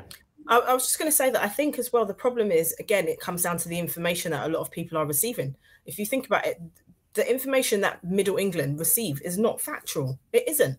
Bre- what was Brexit? What was Brexit all about? What they Yeah. thought they were getting was not what they got. It's you know we're it's not what we got at all. The fact that there wasn't any petrol, and not because there wasn't any petrol to be delivered, it was just that there was no one able to deliver the Mm. petrol. Why is that? people don't receive the right amount of information because the people with the information are holding it close to their chest for financial gain. That's what it's about. Mhm. Auntie And unfortunately, so I was just going to say, unfortunately, they don't, they won't empathize with people who are leaving their countries for the hope of a better life against war and hunger and poverty because they don't see it. They ju- they just think, oh, you're coming here to take our jobs or some nonsense like that. They don't Mhm. see it. Yeah, no, I, I agree. I think um it's just trading on fear, isn't it? And I think it kind of like really, re like there's one like ignoring it, um, and then there's like if you come here, what's going to happen to me? Because if you're already near the poverty line, for example, or you can see that your bills are going up, or you might not be able to pay for your energy bill, then you're going to see that anyone new coming in could be a direct threat to your potential livelihood or the livelihood of your offspring or whatever kind of thing. So it's just like it's just that whole fear-based, like fear-mongering, moral panics, like like constantly. And I don't think I I don't think um I've like in my whole existence I've ever seen any campaign where immigration is is has been seen as a good thing whether it's ever been talked about as a positive thing really and truly. It's never like my whole entire life you know? And it, what really does upset me is like black people when they're like anti-immigration stuff. And it's just like your parents are fucking immigrants. Like what's wrong with you? Like do you not understand do you not understand this? You like don't trying to understand, give it like special names. Like it's just they immigrated here. That's what they did. They may Mm. not have been you know running away from a direct conflict but they came here for a better life just like these people are doing. And it is just like you're saying auntie Dana, like the lack of empathy. Like generally i think we're just constantly like desensitized the whole time where it's just like let me just look after mine. You know that's it. Like let, let me just look after myself and just really be disassociated with those people. It's a it's a damn shame man but i think this government in particular is uh, they're they're the worst at it man they don't give a shit they really don't Let's Well, get the you comment. Oh. I'm sorry, I was just going to say one thing. Well, if you think about Priti Patel and the fact that she's Yeah. the person that stands up and talks about immigration all the time. I time, mean, yeah but she is she is a direct descendant of immigrants. She's Yeah. like first, second gener- first generation, isn't she? Her Mhm. parents came here, and Mhm. she's going to stand up and talk about immigration. So if you've got someone like that talking about immigration, they're going to be like, well, she doesn't even think that they need to come here, so they don't need to come here. exactly They're going to, you know, that's the problem. what did you Yeah. call it auntie ak the devil shepherd for the devil. Shepherd for the devil. Shepherd for the devil yeah Also, I think, I, so I think I think I don't think that that term is fair. I think that's uh, shepherd. I, I mean, I, whore of the devil would be because she mean- gets paid though, and then she relates white supremacy. So that's why I said that. okay. All Ooh, that's shepherd- quite accurate. You know what? That's accurate. Yeah, I quite like it- that. For me, just quickly, it's just the, the fact that you got the French president- Babylonian bedwench, if you will. Oh wow. French president. You got Boris Johnson. You've got Westerners discussing the problem of immigration when they cause the problem of immigration. Yeah. Fuck Yeah. off, That's you. the bit as well, Let's man. get the comments, please, before we move on. Okay. Um right. So Nee Adate says, I think the immigration issue is too uncomfortable. Add to that, it's people that don't look like British people. It's easier for regular folk to disassociate. And Nicholas says, Auntie AK, I feel your pain. Some people do not do like misery. What are you what are you what you are frustrated at is the fixed mindset which believes in limited resources, or if one person wins, then it's their loss, or it does not make sense, but in their world, one person's success is less success available for another. Yeah, basically. All right, we could get into this forever and ever, but we've got to move on. Um, two. Ding ding ding. Do you know what I'm really stressed about? I've Uh-huh. lost my musical accompaniment. Right. No, do you know what you did? Do you know what you did with your musical accompaniment? Do you not remember what you did with it? what did she do You wrapped it up in cling film and you put it in my daughter's belongings after she was with you. That's what you did with it. That's what you did. But you know what? You know what? you never get it back mate You No, did me a favor. No, my love, I've got two. I actually wanted Oh, two. So that's actually a gift. But we need the because I'm triangle middle- back, but come on, let's keep on going. Okay, yeah, I just wanted to let you know because I'm packing, there's everything's everywhere, so I can't find it. So, haha, that was a gift to my goddaughter. So, so now it's time for aunties get in your business. Aunties get in your business. Aunties get in your business. We get in your business. Aunties I'm, get in. I'm all dancing and this must be this is a much more ominous section than I think it is. And I'm like, yeah. One dancing it goes downhill from here, Uncle. Dave. Aunties get in your business. Remember how I was uh, happy and jovial at this section. Yeah, until now. And with Mm. our special guest, Mr. Dane Baptiste. Auntie Nana, take it away. Okay, all right. So we are just going to jump in at the deep end and get really to what everybody wants to know. This is this is why everyone's tuned in this week. They want to know because we spoke about you last week. Mm-hmm. What happened between you and White Yardie? In your own words, we just want a, Mhm. a quick summary of what went down and also Okay. why you didn't talk on the show. Okay, cool. Um, so the quick timeline is uh, some around time around April of this year, uh, volcano in St. Vincent erupted, um, and uh, this obviously led to a natural disaster from where there were evacuees, and there was a lot of support required for St. Vincent. Now, some of my family are from St. Vincent, obviously because it's very adjacent to Grenada, um, and so within my family WhatsApp group, all of this information came up, and so I in turn went and bought supplies for Makro. So I got a Makro card, not bragging, just saying couple couple supplies. And then another comic friend of mine, uh, Chrissy Charles, who uh, his family is also from St. Vincent, were also running a uh, relief effort. So I donated that way as well. And um, yeah, I left it at that because, you know, as I'm sure you're all aware, it's very bad form for you to talk about your donations or your charitable work because the idea of altruism is that you don't do it for attention. So Yeah. I did what needed to be done. Also, and I, I want to give everyone this kind of context so you can understand my mindset is that, like, following a pandemic, it would be remiss of me to ask anybody, particularly anybody of Caribbean descent, to part with their money when we are already predisposed to have the most risk of contracting COVID, would have had lost loved ones, and also because we are so overrepresented in uh, skilled labor and uh, menial jobs, it would probably be a bit rich for me to go on my social media and be like, you don't need to start donating money because you're from the small islands and what have you, what have you, what have you. So that was that. Then a uh, video finds its way in front of me where White Yardie had apparently also been involved in a relief effort and decided to go in his car and rant expletives about how angry he is about the actions of, well, just black Caribbean comedians, not black Caribbean athletes or black Caribbean entertainers or business owners or industrialists or members of the clergy, just three black comedians who incidentally all were on TV in the same year. So I had done Famous the year previous, which came out in um, the start of 2021.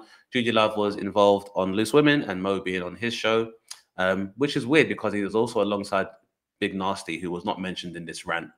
And so uh, White Yardie took it upon himself to before before messaging me or having the conversation or inquiring into if I'd be interested in a relief effort, decided to go into his car, go on to his Instagram live and call out myself and Judi Love and Mo and question whether we are actual Caribbeans and our heritage and if we care about what happens in the Caribbean. Going further to cite the fact that I also had stories on my social media about Baghdad and Japan and the Caribbean and the Black Lives Matter, but not St. Vincent, even though people in St. Vincent are black. Although I imagine, like in Jamaica, some of them are white too, but they weren't mentioned. And so after this, I imagine uh, after this, I was contacted by several uh, members of the uh, Blacks comedy community who assured me that they are more than aware of my work and that there's no need to respond to this. Uh, following some kind of backlash that White Yardie got, he went on his former podcast, Chalk and Cheese, which he used to uh, have with Kane Brown, the comedian Dizzle, and um, I believe Christopher Savage, and decided to double down despite the fact that he had the facts that I had donated and um, apologized to Judi and decided to double down uh, and again, I, I mean, for lack of a better word, falsely accuse me of not representing my community and not using my platform to discuss Caribbean issues, which I think if anybody's been aware of my work over the course of a decade, I probably would argue that I'm maybe one of the most vocal black comedians in this entire country when it comes to issues that affect my community. And I've mm. had no qualms about speaking to people in the public eye, which is why I am blocked by Piers Morgan among many people and Alan Sugar. And I got blocked by Piers Morgan because I said to him, I don't know why you're saying we, because you don't care about Anthony Joshua when, when he loses, he's Nigerian. And then told Alan Sugar he can fuck himself after he likened the Senegalese football team to selling bags on a beach. Yes. So yeah, and, and just you know, like I said, most people who know my work will know that what I do. Um, so because he decided to double down uh, in protest and disgust, his friends Kane Brown and Dizzle and Char- and um, Christopher Savage, they all um, walked off his show. So they ended the podcast because they weren't prepared to continue to allow him to lie because of the Oh, comments was making about me. So that's the reason why Chalk and Cheese is no longer a podcast. And you can anyone who doesn't believe me can check the timelines. That podcast stopped in April when he decided to open his mouth and tell lies about me. Okay. Um, but you know, given that he is somewhat, I guess, so given that he put this on his social media, which also I need to point out as well is quite strange that he would call me out because he never he didn't at me. So he didn't at me, he just mentioned my name and it found my way through my family and this going this clip going viral. So he didn't actually at me to actually draw my attention to the fact that he thinks I should support my community. Didn't message me in my DMs or send me any messages or message my management or any representation to ask about it. Just decided to get in his car and presume because he hadn't heard anything but I just think it's very strange that the only people he called out are the other three black British comedians that are on TV. Anyway, I Yeah. digress. So n- naturally, he's uh, obviously rabble roused his fans and with his false implications. Um, and then I did find myself added by fans who were like, "You don't do this, and you people need to do better for the community." To which I responded, "If you feel I don't represent my community, you can suck your mum, and so can White Yardie." Uh, again, this is all in April. I want everyone to know this is all in April 2021, six months ago. So then he came to my DMs and went, "Suck your mum, yeah, suck my mum, yeah." And I said, "No, let me rephrase that. Suck your white mum, because you're a white man. And even though you might be a Jamaican, you are still a white man. And my life and your life are very different, where so far it goes in this country. So by that token, you are in no position to tell me how I need to conduct or express myself as a Caribbean, because you are a white man living in the United Kingdom. And at no point in my career have I ever questioned your Jamaican heritage or identity, nor told you how you should conduct yourself. And I would ask for at least have the respect to either check your facts or at least leave my name out of your mouth because I have never took it upon myself to tell any other human being or artist how they should conduct themselves in this industry, despite whatever misgivings I may have. I don't agree with what everybody does, but it's not my place to tell anybody, particularly after a pandemic where most live performers have not been able to work for the course of the course of 18 months. Yeah. So that was my position. You can suck your white mum because however you feel, you're still a white man and I'm a black Caribbean. So our lives are not the same. That was in April. Fast forward to a few weeks ago when I appeared on the Apologetic show, and the producers told me that White Yardie would also be appearing on the show. So I made a point of principle and told them why I have no time for this guy, and I'm not particularly fond of him as a person because of him disrespecting me without any warrant or provocation. So when the show began, as a regular panelist, I sat in the show. White Yardie knew where I was. He stayed upstairs the whole time. The address is uh, Miller Garage. It's in E. It's in Clapton. It's E5. You can ask anybody that was there. You can speak to Cardiff Productions because that's the production company that made it, and they can tell you. They, he stood upstairs the entire time. There was no point in which he came face to face to me to question or reprimand me for my comments about him to suck his mum. So when he came onto the show for the segment, I sat by myself, and Zizi turned and said, "Is there going to be an issue?" To which he responded, "I'm a grown man." So I rolled my eyes and continued to say nothing. So the section happened. I said nothing, and anybody who's watched the show will know when I'm asked about his heritage, I say I do agree with White Yardie. He is Jamaican, but your nationality is very different to your racial identity. And I said it's interesting that you can be referred to as a White Yardie and you won't be questioned, and yet black people who have been born and raised here will still be in a situation whereby they still have to preface their national identity by saying they are black Caribbean before they say they're black British. And if you don't believe me, anybody, you can look at any fucking application form and that will tell you where you stand. So that's why I remain silent. So after the show, oh, and also during the show, before the, the filming began, it White Yardie is a longtime friend of Yinka Bokinni and her family. So through the, uh, I guess through the uh, merit of him being involved in entertainment and her being involved in entertainment, she's known him for 15 years. So Yinka actually is sure that he's a friend, and apparently he's called ZZ too. What followed that was a doctored clip that was released online, which uh, inferred that everybody was attacking White Yardie for his heritage. I don't know how I ended up because I didn't uh, say a word during the entire Yeah. time he was there, and that resulted in backlash. Uh, and his fans and other equally angry white working class white people and Jamaicans doxying um, Nicholas, uh, who appeared on the show, uh, as well as Yinka and Zizi. And strangely, at no point did White Yardie correct his fans or address anybody and let them know that Yinka was his friend and a family friend of over 15 years. And despite his Caribbean heritage, was happy to watch two young black women get lambasted on the internet for something that didn't even happen. And then I sat there saying nothing, and one of his fans commented, Why is he not saying anything? To which Persian rapper from Margate, Mic Righteous, replied, Because I must be a pussyo. To which I replied, I know that a backpack rapper from Margate of Persian origin isn't talking about my Caribbean heritage.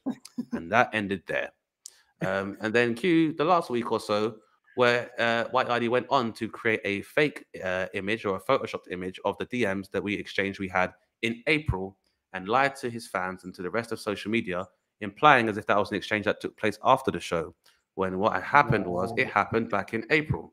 And White Yardie has blocked me, and so I'm not able to get all of the DMs to prove that the exchange had been also been courteous prior to me being on TV as far back as 2018 when I'd approached him about appearing on something for the BBC. But the point is that he basically doctored these messages and made it appear as if I had messaged him directly after the show, as opposed to saying nothing to him at the time, when in fact, the only correspondence I'd had with him ended in April. So essentially, what you've seen over the last week is the result of a man who has created a false video about Yinka and Zizi attacking him about his Jamaican heritage, where I said nothing, which some of his fans still haven't managed to work out that I did not talk nor question his Jamaican heritage. So once again, if you are one of these people, watch the episode, you fucking idiot, and then come back to me because half of you didn't watch the episode. And so, and so, yeah, the uh, uh so then yeah the last week of mine has been people attacking me for being like how dare you say that someone isn't of uh, Jamaican heritage because they're white? And I was like but I didn't say that. And they're like how fucking dare you? And I'm like but I didn't say it. I didn't say a word on the show.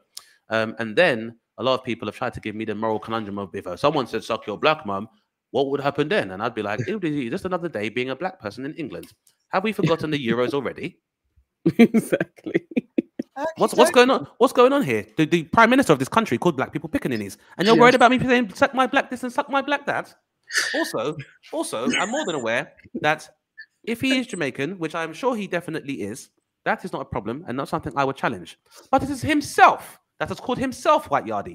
So why are you offended if I say suck your white mum when that is factual? Because you never called yourself a yardie or yourself Harry the Jamaican or Harry George or Harry the Yardie. You said white Yardie. So you are aware that putting white in front of it gives it a distinction because any Jamaican who has lived in this country will know that the term Yardie has never been associated with something positive. And in Mhm. fact, a lot of anti-black legislation such as Operation Trident and Search, Stop and Search are all predicated on these terms like Yardie. And if anybody had paid attention to mainstream media back in the early noughties and the late 90s, even black men involved in 419 scams would be referred to as Yardies. Yep. So it's very so sorry. So that's what's happened basically. So I am more than prepared to field any questions anybody may have, including the chat now. Okay, I have two questions. Yeah, one, my Yeah. first question is: in this kind of like whole world of like cancel culture, Mm-hmm. did you think that that the apology that you made, did you think that's the thing that you would apologize for? Like because you do say some quite controversial things, and did you did you think that would be it? And then my other question is around the "suck your white mum" comment. Like, do Mm-hmm. you do you kind of accept that that is comes across quite rude? Was that your intention? It sounds like I don't want to put words in your mouth. Was that your intention? And do you do you see why people um kind of jump to defend that basically or get involved in that? Okay, so the first answer to your first question is that the explanation I gave online was because of the fact that the exchange that has been presented to people at large is faked. So I was just giving an explanation as to why it appears that I said suck your mum to him after the show, when in fact I was following an exchange where he initially attacked me with no provocation in April. So that's mm-hmm. there's a response there, and the explanation is just to let people know that there was no exchange between me and White Yardie. He didn't say a word to me. He sat there, didn't make any eye contact, didn't say anything, didn't even screw up his face at me. And he is the Jamaican that was told to suck his mum. Now I know Yardies well enough, or black Yardies, that if I told them to suck their mum and they saw me on a It's on. floor of a TV show, it'd be on. site. It'd be on site. So there you go. So I guess it's very different when you're a white Yardie and you get told to suck your mum. Because black Yardies wouldn't have that, would they?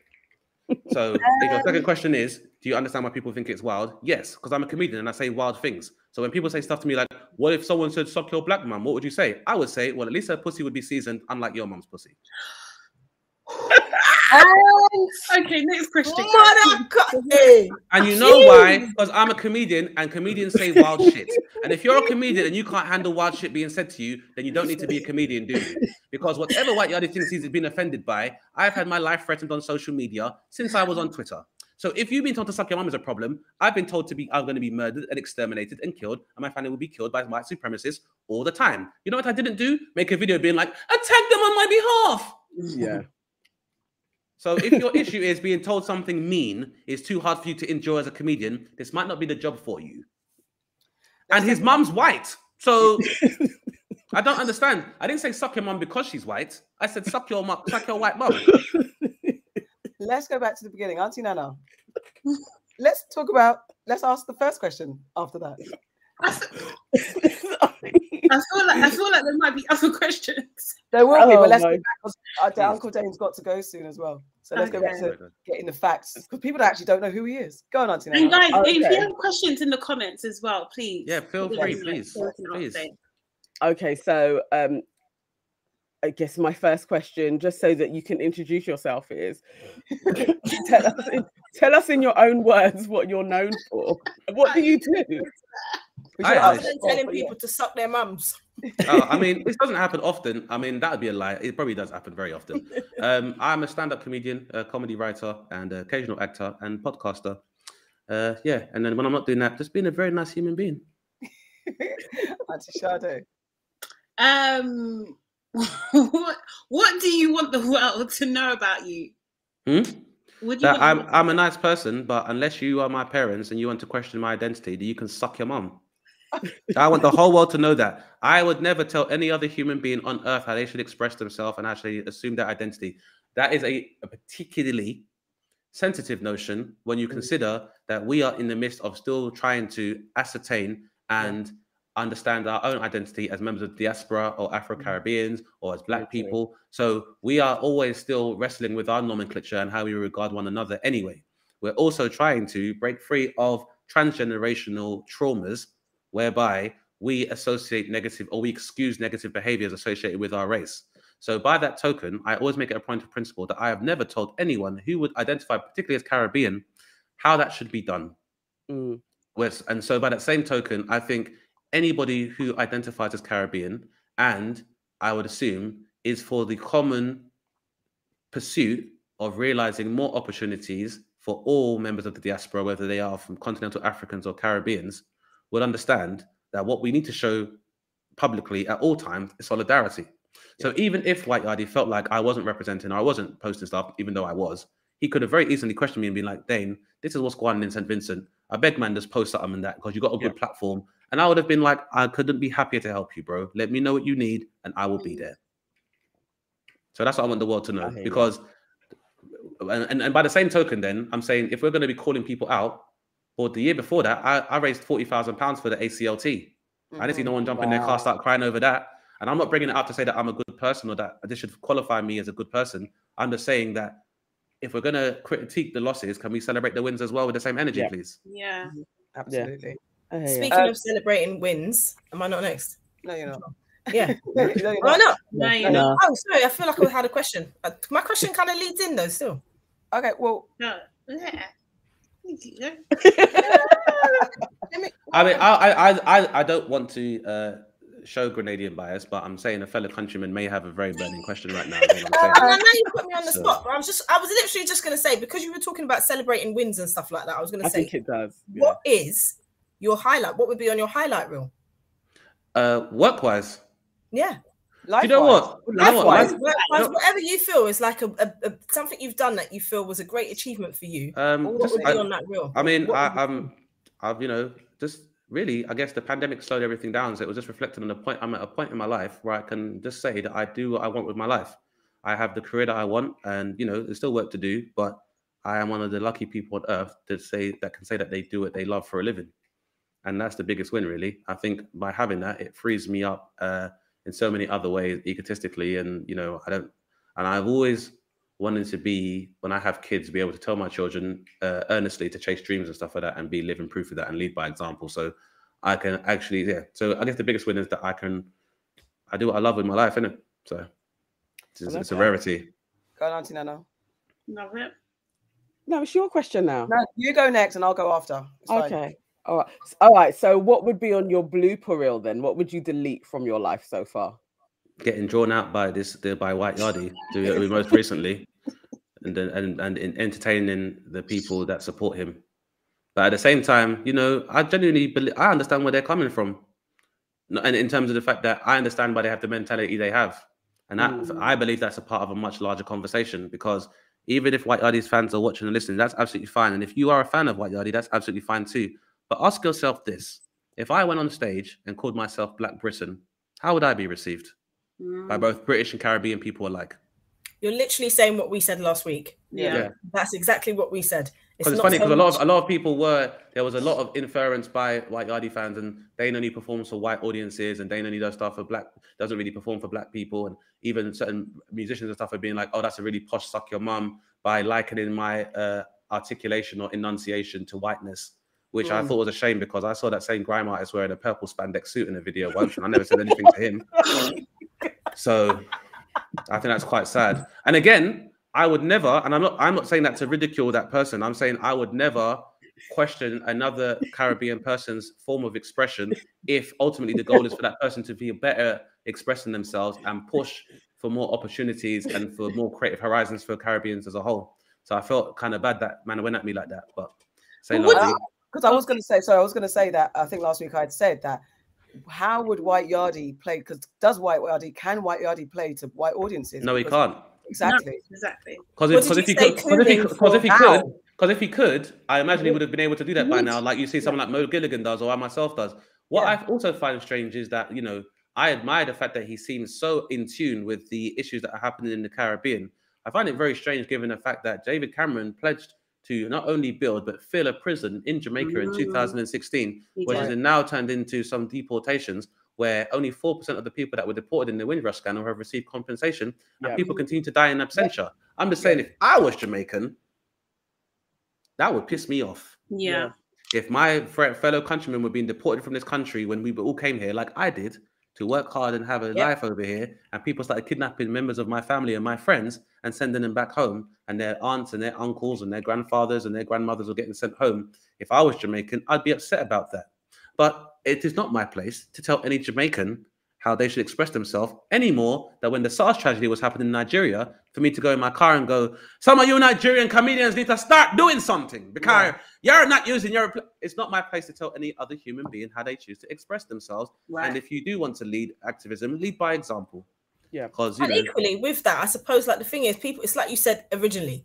Just because people don't see you doing anything doesn't mean that you're you're not doing anything. A lot of people give to charity and they are part of a lot of reputable and worthy causes, but they don't stand on top of a roof and sing and dance about there it. There you go. But even That's when they do, it's very. it. But even when they do, it's very strange that Lenny Henry is also a Jamaican who runs an entire comic relief with the sole purpose of Mm. providing relief to people, members of the diaspora that suffer. So if you're going to call me and say I have a platform on BBC, surely it would make sense to call one of the most prolific Black British comedians from Jamaica Yeah. that has ever worked in this country, as well as Richard Yeah. Blackwood, as well as the Big Narstie, or even the rapper Mist is from Birmingham, but he's ethnically from St. Vincent. It seems very strange that you wouldn't actually call people actually from St. Vincent to help out with this relief effort when they have much bigger platforms than I do and also deeper pockets. I mean, White Yardie himself has five times the followers I do online. Yeah, Surely it makes yeah. sense for him to have the platform rather than myself. Yeah. Um, You, what you, can I just ask quickly, just Mm-hmm. following on from that? Like, see the people who aren't necessarily his fans, but were just kind of like capping for him. Like, Yeah. what do you what do you think about those people? Because it just seems it seemed particularly strange to, to me, um, and I think to all of us that like so many people were kind of like running to his aid. It just seemed bizarre. Well, do you want to know the honest answer? I can give you the honest answer if you want. All right. So, Yeah. really, first of all, what you have is that there are people who are online, and there are a lot of people who may not be necessarily white, but maybe of dual heritage, or maybe are third or fourth generation, who themselves struggle to be uh, to find Caribbean culture accessible or be able to penetrate and find their place within a culture which they're supposed to be connected to. So White Yardie works as a very good, uh, I suppose, entry point for them to uh, be immersed in Caribbean culture in a way that's very palatable. In the same way that there are many people who go to Ah. David Rodigan for their dancehall in this country or Yeah. Tim Westwood for their rap music. So there are a lot of people that identify with that, particularly in a country where we are like maybe six percent of the population. That's Mhm. number one. Number two, like you know, Jamaica has since uh, you know gaining its independence to an extent, has for a very long time really only has been very well inculcated into the normalcy of white figureheads for their community Yeah. and for social change as far back as Michael Manley and Edward Seaga. Like, Yeah. despite the intensity of political unrest in Jamaica, at the forefront of it has always been non-black Jamaicans. In the same way that, despite the fact that Jamaicans do make a lot of noise about the multicultural nature of their society, which is the same across the Caribbean, what we all are aware of is that the poverty line in Jamaica is massively overrepresented by black Jamaicans as opposed to Yeah. anybody else. Mhm. Um, but by that same token, being an industrialized nation and being a capitalist nation, it is very much taught to them that the closer you gravitate towards whiteness and European or Eurocentricity, the more successful you become. Hence, the normalcy of the use of skin bleach and places like that in Jamaica. So when a man comes along who basically has an aesthetic, which most people are used to, being a straight white man, but is also able to mimic episode, parts of black culture, well, everybody rejoices in the same way they would about a, a Tekashi Six Nine, or the same way they Not- reduce about a Sam Smith or everyone. Adele. Well, his fans, his fans, but Yeah. Yeah. the same way that you know it uh, allows for black culture, which is typically seen as the most innovative and popular culture, to be more penetrable to people that would otherwise find the more nuanced aspects of this culture to be obscured. Mhm. But then, by the same token, on the others, so yeah, that's why people cape for him, and also because of the fact that, like, by the token, but that, and by that same token, where people feel enamored by and validated by a straight white man mimicking their culture and mimicking their mannerisms, by me being enunciating words and appearing well spoken and articulate, these are uh, features which people have learned to associate with whiteness. So they're a lot more adverse to me, and that's also a after effect of the fact that historically Caribbeans, majority Jamaicans, especially over here from Windrush onwards, have always enjoyed, have always had to endure a traumatic connection with academia. So if Yeah. you've been rejected from schools for so many years, the idea of someone appearing academic is something you associate with your oppressor. So as a black person, if I talk well and I speak well, it makes me I sound like I'm more white. Whereas if a white guy appears to be straight and white and working class but Caribbean, black people have been told that this is more akin to trait. These traits are more akin to who you are, whereas the traits that he displays are more akin to your oppressor.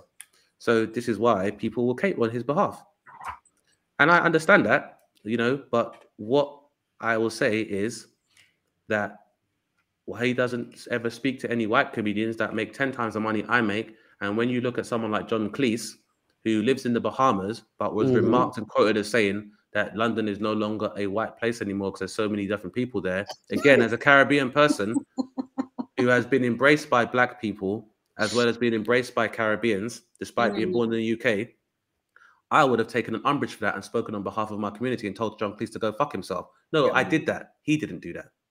Mm. I did that. White I didn't do that. Anytime any white person speaks badly about the Caribbean, they get it in their neck from me, not from White Yardie. In the same way that even if White Yardie supporters are listening now, well, it's been six months since the volcano went off. Are we to assume that all the evacuees have gone home back and are safe again and don't require any more relief? Please let me know because I don't understand why he's not talking about it anymore because it got him so angry before that he got in a car and started calling my name. Yeah. Yeah. All right. Moving on to. Okay, wait a minute. Can I just double check? We have five minutes left till you said that you need to go. Yeah, I do need Do to you go. need- Yeah. Oh, damn it. Hal. No, I really do need to. I want to stay, definitely. You know, Okay, I'd, so I'd love to. Move through the um, last two questions, quite a few questions quickly. So, Right, let's say let's say I got, I got like nine minutes. How's that? okay, cool. Okay. fine, that's all. All right, so quickly, just to turn it a little bit to get onto a different topic. Um, I forgot where my question was. Okay, everyone's got a bit of uncle or auntie in them. What's your uncle trait? Mm. Um, I think it is yeah, drunken outbursts. not, that, not, that, not that it's not that it's fueled by alcohol, but it's the kind of thing you'd say he must have been drunk to say that shit. As I'm sure there's more than enough evidence to suggest that. Like what was Fair Dane enough. under the influence of when he told his brother to suck his mum, is what everybody's wondering. That, So- you got that uncle there. Auntie Sade, go to your one.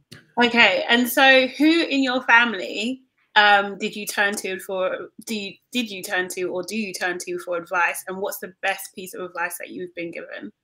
Um, the person I turn to most frequently for advice would be my older sister, um, uh, and my dad. They're very similar in their personalities. They're quite stoic, and they can just basically tell me things how it is, which doesn't mean that they're rude or anything like that, but just very honest, and they can do that um, almost quite logically without too much emotion and agenda. Um, I think the best advice I've been given, I, also, I think the advice that's probably at the forefront of my head right now, given what we were just discussing, was from a comedian called Mr. C, who helped mentor me when I started doing comedy. And he said Okay. Yeah, before, before C. and Mr. C before said before anything else, you have to be able to laugh at yourself. Mm. And if you because if you can't do that, then you have no right to stand up on stage and tell other people what's funny. Which is why I find it funny that just because uh, the, how, anyone who like I'm just saying, if you're Jamaican, yeah, and you don't want people to say "suck your mum," don't make songs about it then.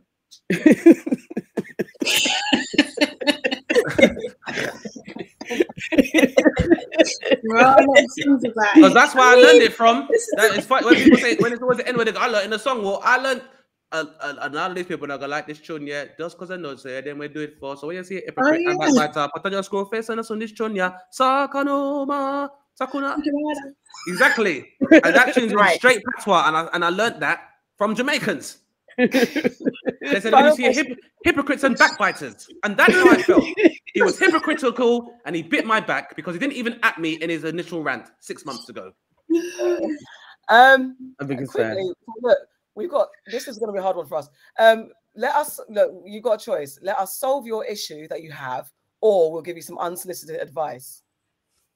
What do you want from Um, the I would. Sorry about that. One second. I would like. Oh, that's sorry. Mama's on the line. She can hear me swearing. That's why. She can hear me swearing. um, so I would I would like um your advice. I would like to seek your sage advice. Have you got an issue that you want us to solve, or you just want us to tell us about yourself? How can I Oh. re how Yeah. can I rebuild the rapport between me and some of the Jamaicans I may have offended when I told people to collectively suck their mums in a human centipede? I feel like you could take that back. No, no. Um, I could. Aunties, how could Uncle Dane repair his relationship with the particular contingent of Jamaicans because I don't hmm. believe for That's because again, again because you know what yeah I'm just saying if Marcus Garvey was about and a man said white yardie how would Marcus Garvey feel about that Jamaicans? That's all I'm asking you. That's all I'm asking you. How would he feel about that? Aunties, how do we solve a problem like Uncle Dane and his relationship with Jamaicans? Some Jamaicans. What, what, what I haven't done on this podcast is go Jamaicans I eat Jamaican food all the time do you know my mum sister is married to a Jamaican oh, do you wanna- I got a bit of that, Aki. yeah, I'm, I'm trying to right I like a bit of Ackee, right Ackee, that- that yellow stuff. I like like my, that yellow I, you know, the other day I, I had a vegetable pasty. Oh, delicious. In between some cocoa bread. weren't much chocolate in it though, but it was lovely nonetheless. Oh, Come on now, aunties. All right, I went to the podcast with Levi Roots. Oh wow. oh wow. I, um honestly, I think that type of black person, and I'm putting them under that bracket, it's a particular type of black person. And I think you described the um the mentality and phenomena that they fed into pretty well. I don't think um you're going to reach them. And I don't think you need to, because I think that they are slightly unreachable and they are going to find people within the space, whether it's White Yardie or somebody else, that fulfills that um short of another word, but that kind of ghetto mentality. And they are going to occupy that space. And It's, it's, a, it's, like a, a white pater- it's a white paternity complex, and I and, I understand exactly where it comes from. Uh, it's, Yeah. a, it's, a, Yes. a paternal complex in the same way that you know it's not too far away from the idea that Carib- some Caribbean people think we still need the Queen as a head of state. precisely that precisely that. that and africans have it too it's like you Yeah. you you you've submitted to they are better than and Mm. their their words are more legitimate and their welfare and well-being should be placed ahead of anybody else's that they Mhm. feel comfortable is paramount and that was the thing watching the show i felt uncomfortable watching it i literally was like this is a really tense talk that they're having and it, it lacked something because there was that tension Mm. And there are other people that would be like instead of it being challenging which for me it was like this man needs to be challenged way more than he's being challenged.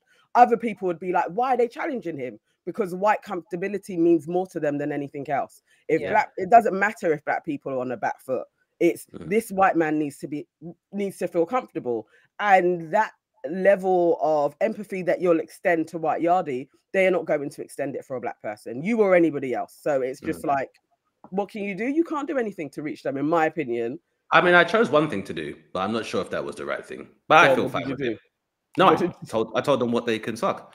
So I think I think. I think that you should drop a track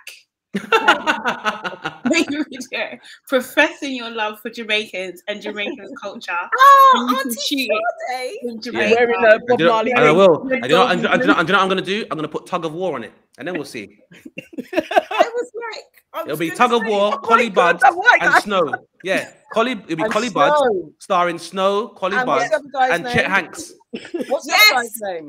And you What's the need to then name? say, you need to then say to them, Jamaicans are the best. Yeah. Jamaica is the best country in the Caribbean. Us small islanders are just in awe of your landmass, and we want to be you. Your and land. then it'll be fine.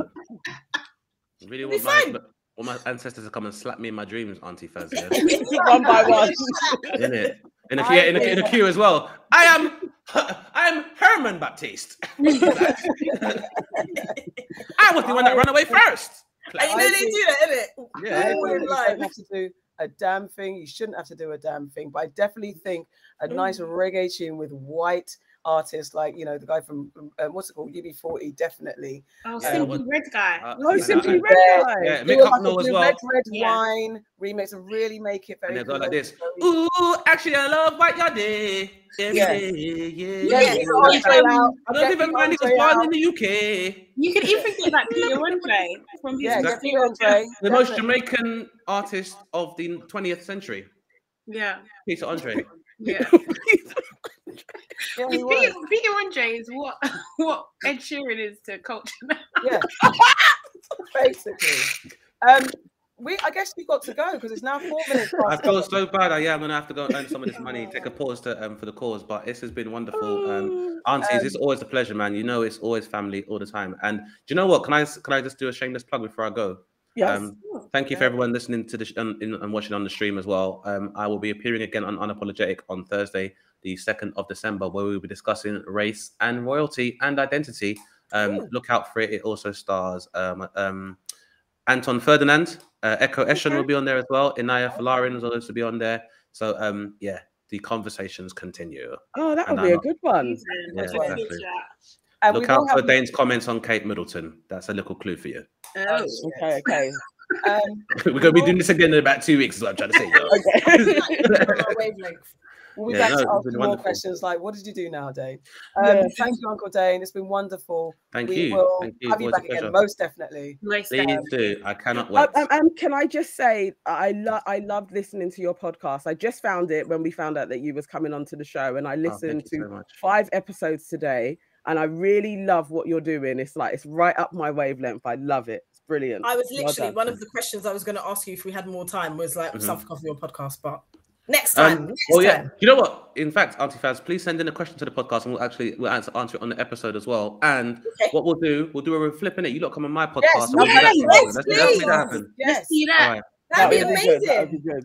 All That right. would Well, wicked. aunties, always a pleasure. You know, I love you like cook food, and uh, I'll see you guys soon. Thank you everyone to listening you. as well. Bye. Bye. Bye. Bye. Bye.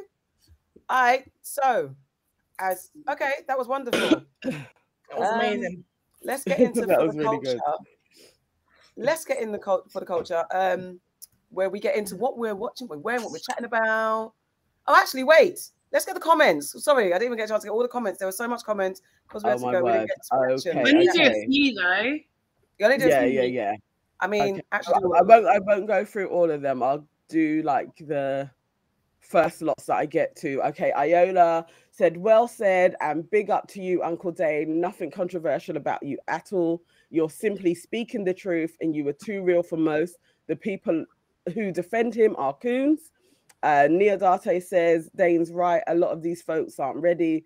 And dare I say it, don't have the intellectual nuance to have that convo. And ZW said exactly it, if he wasn't Jamaican, what would the material be? Who would the audience be? He doesn't have the range, and that is okay, but he could have sat this one out. Mhm. Uh, I'm trying Um, to see if there's anything else pressing, if any of you see anything. Just lots of congratulating and laughing. Literally, I don't think I've laughed so much in a segment ever that we've Yeah, done. And I've laughed a lot on this podcast, but yeah, he had me in stitches. That was hilarious. Yeah, that's a good one. Um, and I think JD, you joined too late, so you missed the whole conversation. So you better watch it back, Mr. JD. Yes. Okay, now it's time for, for the culture, where we get into what we're watching, what we're wearing, what's going on in the culture, what's people chatting about. Um, and I actually don't know about this culture one. I've just seen it being added. Uh, so Right. Cuppy, Mhm. Cuppy appeared. Cuppy is a was it an it girl, an influencer, a very educated Socialite. Mhm. um, who got we got more attention or more in- into the DJ. We got to know a bit more about her on the um, Channel Four show High Life, the reality show. Is it High Life? It was High Life. Yeah. Um, so she's she's a funny, eccentric young lady. So apparently she appeared on three cots, three shot what three shots of tequila, and said she feels like black women put too much pressure on black men for money. Mhm. And so, uh, what do you guys think? Is this true? Oh, and also other things to go with. There's something on the Shea Bar. Someone called Christine said, A guy friend of mine asked me, What's a realistic budget to set aside for a girlfriend every month? And I couldn't give a figure. Another thing is Justice Falani, Tion Wayne said he's going no, to no, no. The response, babe. Oh, the response is that important. Sorry. And the Yeah. response to that question is it depends on his income, but I'd say around 20% of his earnings. Say he makes 5, 5K monthly, then 1 to 1.5k should be fine for the weekly dates and a small monthly gift. There's that. Also, we're, we're saying that possibly now, finally, the wonderful Lani Good is going to get her just desserts, where Tion Wayne said he's going to pay her debts. And also, you see the breaking news? breaking news. And then Jesy Nelson, former Little Mix person, has been spotted. Uh, sorry, Little Mix person spotted kissing Leigh-Anne, for also Little Mix person's ex Lucien Laviscount. I don't understand. And the question is, why are you so obsessed with me? There's so much going on. Sorry, I, I'm not prepared for this bit. So, guys, help me out here. Which one do you want to deal with first? So we've can we just go to Lani first because Yeah. according to me, Come on, like, do breaking, news. breaking Breaking news. news. Tion Wayne has just paid 7k to Lani Good. Oh, wow. He may have just paid the debt and like hopefully, hopefully Wasn't after it all this time. Th- This is what she said. She said So it was 8K. wait. Okay. Hold Um, on. Can we just give everyone who doesn't know about this whole situation a little overview, please? Right. So Lani Good alleges that she was in some sort of relationship with Tion Wayne, this allegedly, and behind her back, he uh, paid for, purchased a watch, a very on finance. watch. Yeah, basically it. on finance, and there's been a direct debit basically coming out of her account, and they kind of broke up allegedly, and basically she's been wanting her money back. He's blocked her, you know, kind of pushed pushed back from her, and she's basically come to the end of her tether and has done a series of what you could only describe as stunts to get his attention to make people and raise awareness about her cause in terms of getting uh, her money back. So this includes Christmas videos. She done a Halloween comedy skit. Um, what else did she do? Photo shoots. She's done it all basically. She's, she's done and- free tell-alls, free Yes. tell-all story times about it. hmm Yeah. So yeah. So basically, yeah. So So, now today he posted a video was posted of him saying, "Ah, you know what? I'm just gonna pay it because she done. She got another. I think this week she got another um a request from the bailiffs, and she was doing a video like, you know, very upset kind of thing, and saying like this this is what she has to deal with, and this is like very real for her. So you know, he's saying that you know he's gonna be the bigger person and pay it. He doesn't feel like he's done anything wrong he did say in that video that she was never my girlfriend everything that happened was um consensual and that sort of thing um but yeah but now he's decided to pay it so So, what does this prove to everybody in the in, in, in the room, aunties? What does this prove? What advice can we give to people in this? situ- What is it? What's the situation here? Who gets the advice, Tion or Lani? Both of them. Yeah. both, both of them like need a, a, a talking to from what I could piece together from what he said because he hasn't he hasn't spoken about it. When she was doing everything he was always like oh here she is talking about me. This was the first time yesterday that he did a video addressing it and he says that he did have consent to use her identity to get the Rolex watch on finance and she did pay the first sets of payments that came out and then they broke up properly like he was like i'm not going to sleep with you anymore. And then it escalated and then she was like stalking him so he blocked her. And that to him he's like all right so we broke up. That i guess that debt is yours or something because you said i could get this watch. She's decided no i was only going to pay for it. This is his his version. I was only going to pay for it if we were together. More than anything for any young female it is like you have to be very very clear with your identity your card. when he was asking for her card and stuff and the status of their relationship isn't clear he he shouldn't have had access to anything of hers really for him to then now be like "Well, you weren't even my girlfriend like.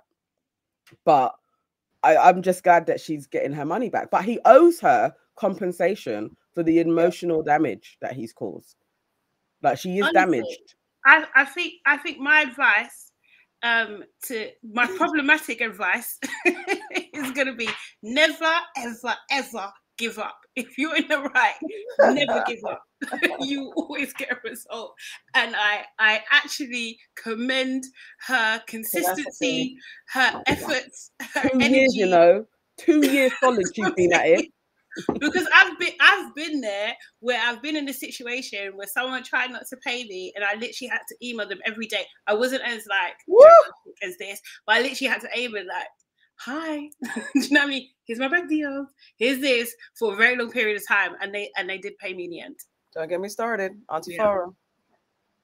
Yeah, I've got a bag of advice. One, don't buy things that you can't afford. Like, Mm. What are you trying to prove? What did you think that? Okay, she says in the video, I thought he was getting trainers. That's what she says in the video. You did right. say that. Yeah. But How? don't buy what you can't afford. Like, what she should have done is she should have clapped that watch back and taken it back to the store and said, Here you go. I can't afford that shit. Let's lock mm. off that debt. Or she should have just, I don't, I don't know what she should have done. I just feel like she shouldn't have got into bed with him in that financial way. That's what she shouldn't have done. As for him, my issue with him is this you knew she can't afford the thing, right? You booped her, basically. Yeah. Fair enough. You booped her when you was broke, when you was like, come on your come up. Mhm. You're up now.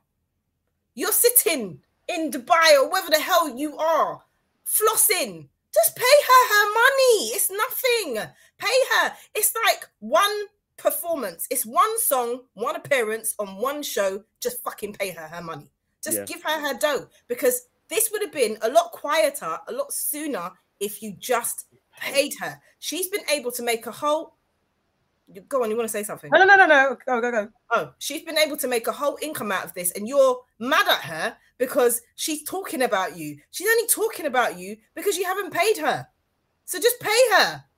Like people are like, what's she gonna do now? Yeah, what's she gonna do now? But on her video, she did say, Of course I get paid for when I talk about him. Of course I do, and I have a right to. And I kind of agree with her. Yeah, I do. What's she meant to do?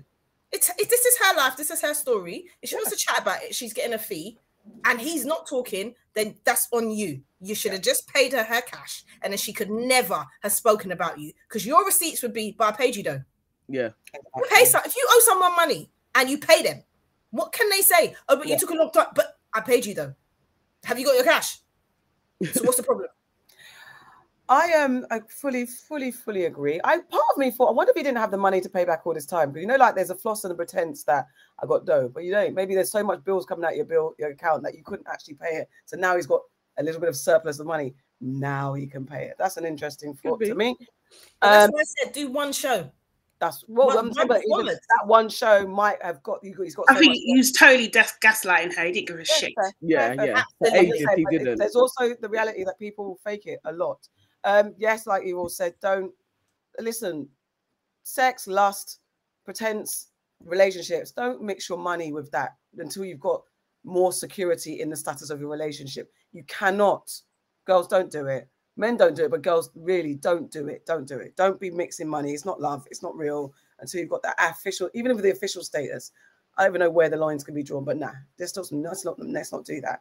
Um, what, something else I was going to say, and I can't remember what it is. So come back to me. Let's get the I was comments. just, I was just going to say quickly, yeah. I just think that that to Tion though, and or or guys like Tion, like this, this is not cool, man. It's not a good move. Like, stop taking advantage of these girls, man. Do you know what I mean? He's he he's got away. He he thought he could get away with this, but la, la, she just turned out to be the wrong one. Yeah. Do you know And what I mean? and yeah, yes, that's my thing. Keep talking, women, because I think we are very much treated. We're forced to be silent. Men like, how could you Mm. say that? We're forced to be loyal all the time. When we talk about what the badness that men do, we get called labrish. We get made to feel like we we're disloyal. I will will keep Well, saying that. the motherfucker that cheated on me had the cheek to say to me, Why did you talk to my missus? He asked me why I broke our loyalty together. Man told me I'm actually still with my children's mother.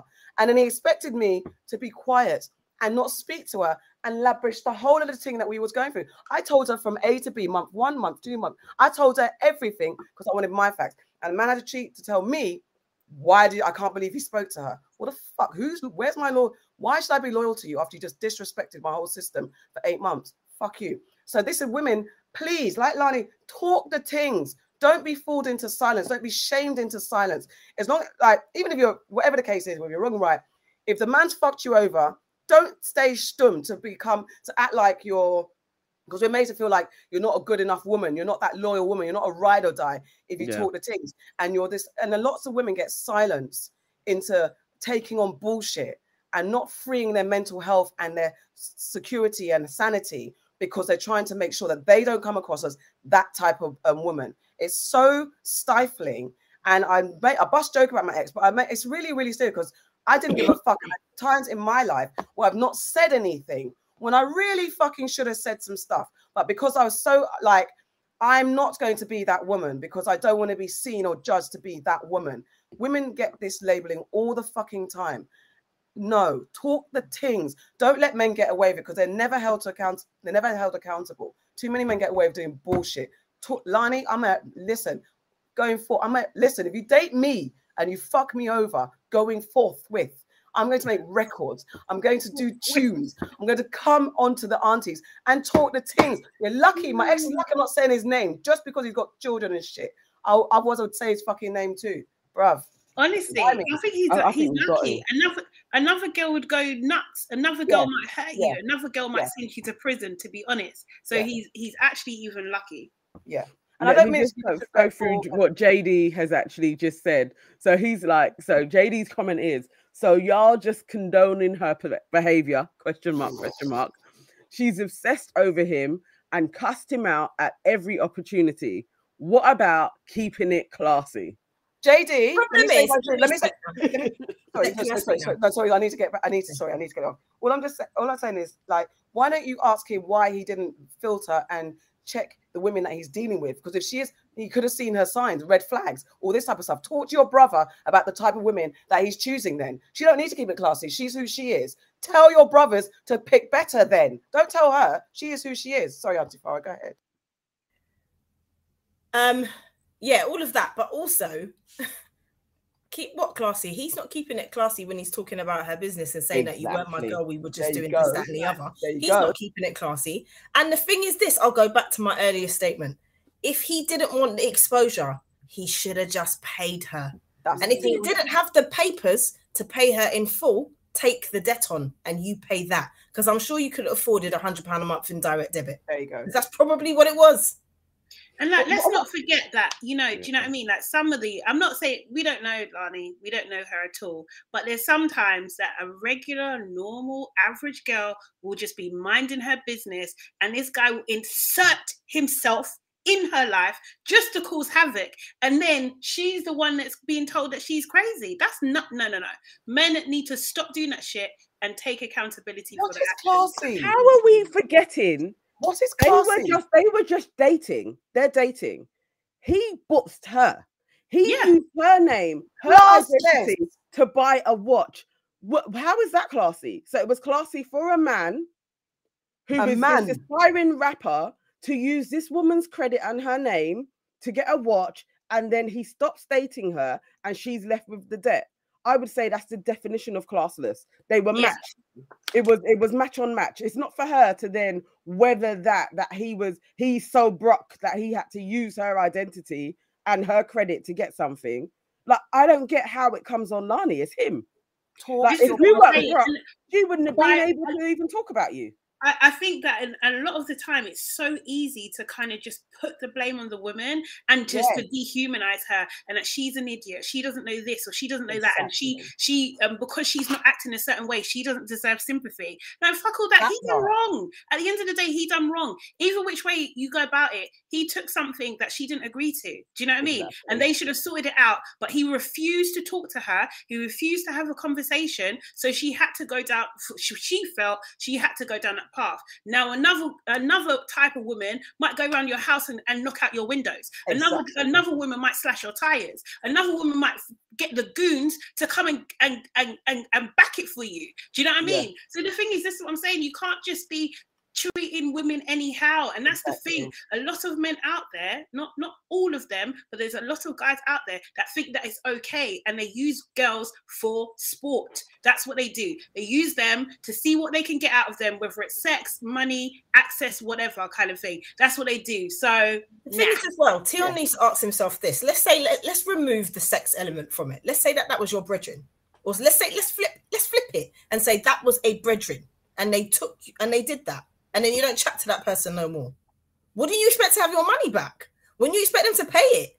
Yeah. Wouldn't you make noise about it? You hail out Headie One all the time. You lot got some beef going back from way back when and all Yeah. this stuff. You chat the chat all the time. You come for him all the time. You talk about, oh, his rhymes ain't this and his rhymes ain't that. I mean, that's okay because it's road, in it? Where's her body? You played with her body. You played with her heart. You played with her emotions. You played with her bank balance. And sorry, what was the your ish. And I'm not saying she's not going mad. I'm not even saying that she's No, I'm not going saying mad, that but she's got a right. She's got a right to go mad because he's making her feel like she's losing her mind. I have had to respond to Sorry. JD, you don't know us because I think we're quite um, fair women. If my brother, if Tion was my brother, I'd be like, why are you fucking with this mad chick? I might say, yeah, I might use language like, why are you fucking with this mad chick? But it's your fault because you got into it. The, the, all the, the buck stops at him. He twisted this girl's mind. Whether she's upset, whatever. Guys know when a woman is obsessed with them. They know when a woman is unstable and fragile. Like they know the thing that is, women it's, it's go- a manipulation. It's, It's a a manipulation. manipulation. So it You can't know, be. it gas- she even if she is toxic, it's never good. If you Yeah. know that she's Yeah. toxic, then you're manipulating. leave her alone. You know what I mean? Like seriously. So you But in the beginning, you're listen, taking all- advantage of someone. In the beginning, You're the bad that what she said? In the very beginning, when this all started, however many years ago, that's exactly what she said. She said that's what the relationship was like. It was toxic. That is exactly what she said. And the thing is, he at first he was looking at like they didn't even do nothing. That's Yeah, how he was yeah. looking at first. But Dismissive. all of a sudden, sudden, lo and behold, oh, they did actually do something. She Yeah. just wasn't his girlfriend.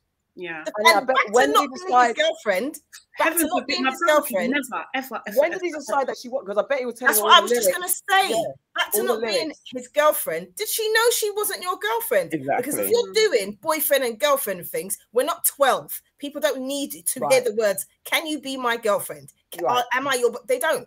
If you're doing boyfriend and girlfriend things, you're spending enough time, you're dating, you're in her yard, she's buying your watches or helping you buy watches, she's feeding you, she's catering to you. What do you think that she is, bruv? He's also, he's why you so ask lucky that it's not the states, you know, because she would sue him for Everything. Yeah, And yeah, ask- yeah. At ask- this ask point, your yeah. brothers- everything. ask your brothers why they're so dependent on women who are toxic to make them feel better about themselves. That's another thing. We don't have That's that conversation. Why do you want?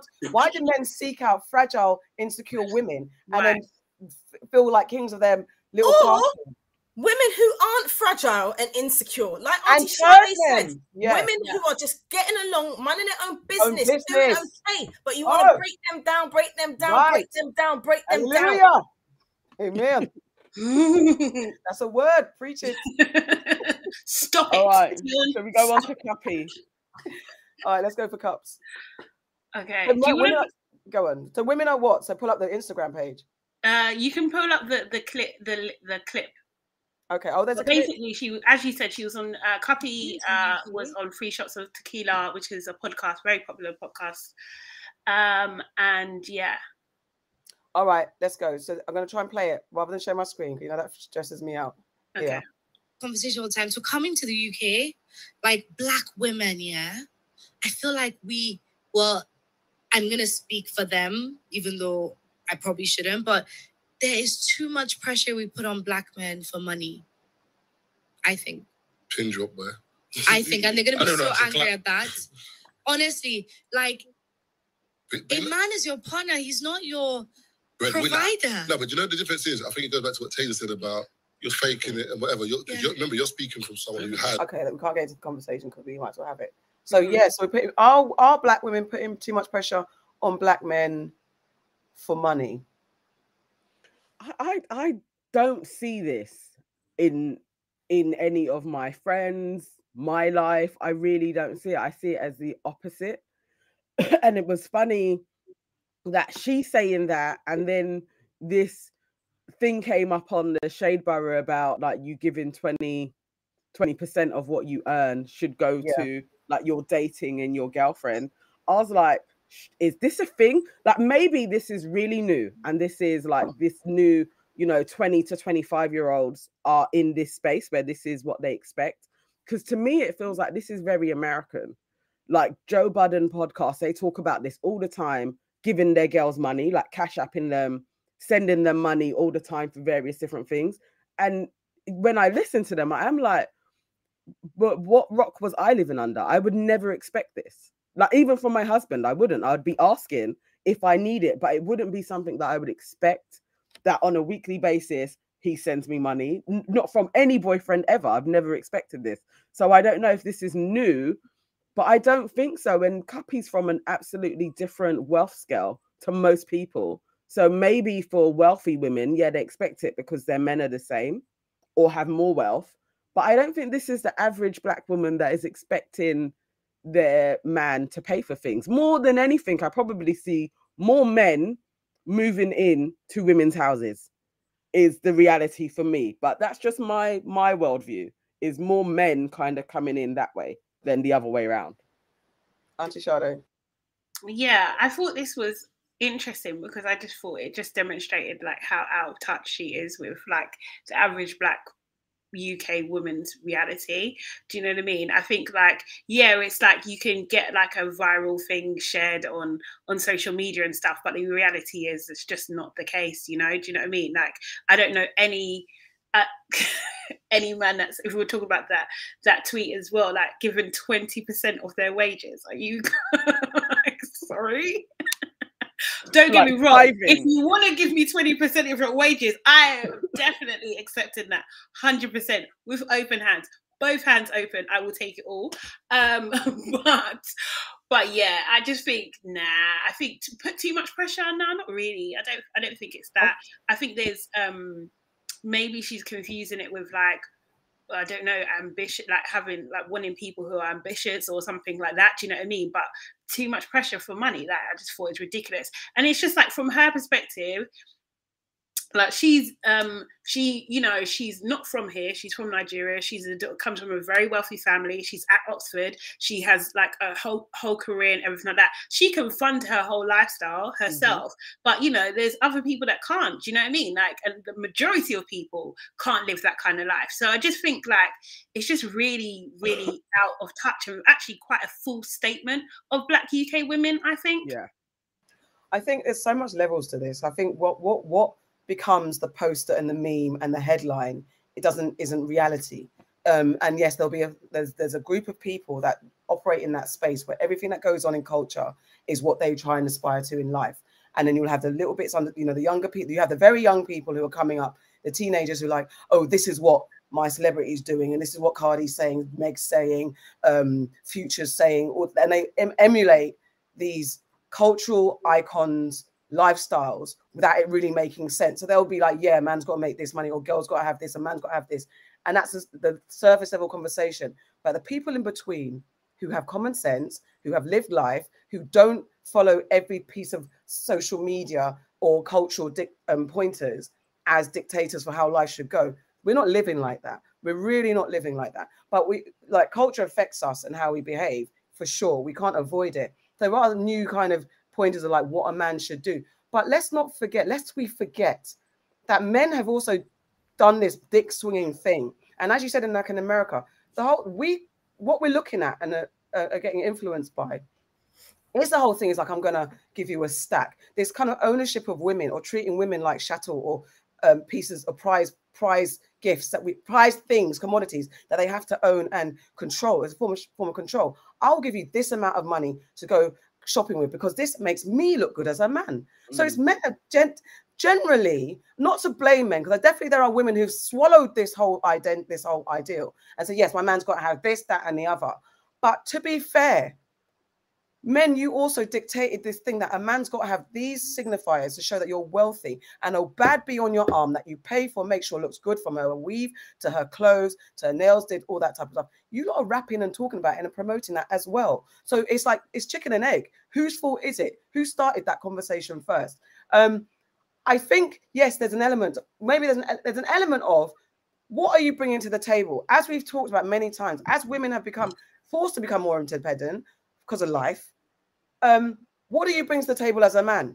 So if I can do everything, and I'm not saying it to be rude, I'm not an independent woman, I'm not saying all of that. But however, society has made it so I run my own business, I pay my own bills, I am okay in that space. So what are you bringing to the table? So if you feel pressure to top me, I'm not telling you to top me. I'm telling you to meet me halfway. But if you feel that as a successful black woman, you have to top me, and that means I'm giving you pressure, so you'll either walk away with me or treat me like shit. I was talking about Lani and Tion, manipulate me to feel bad about myself because you don't feel good about yourself.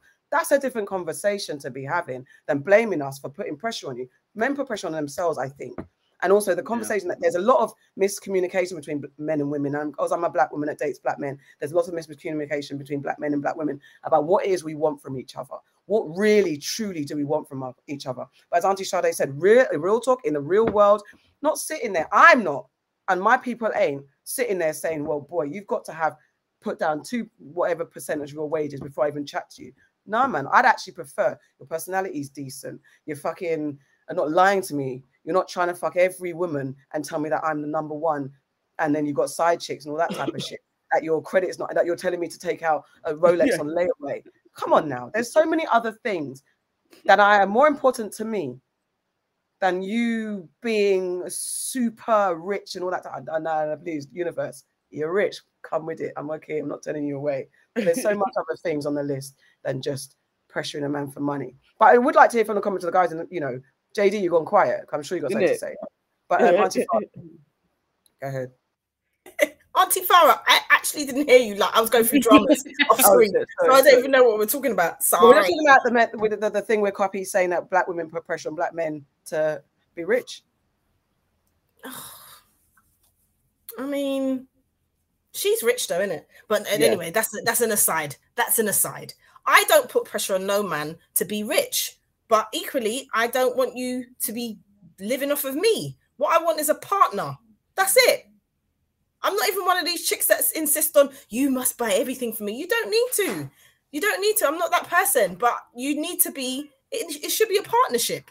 That's what I think. I don't know, man. I just feel like there's a lot of stereotypes about women out there, and that's why a lot of men assume that all women are on them for the money, and it's not like that.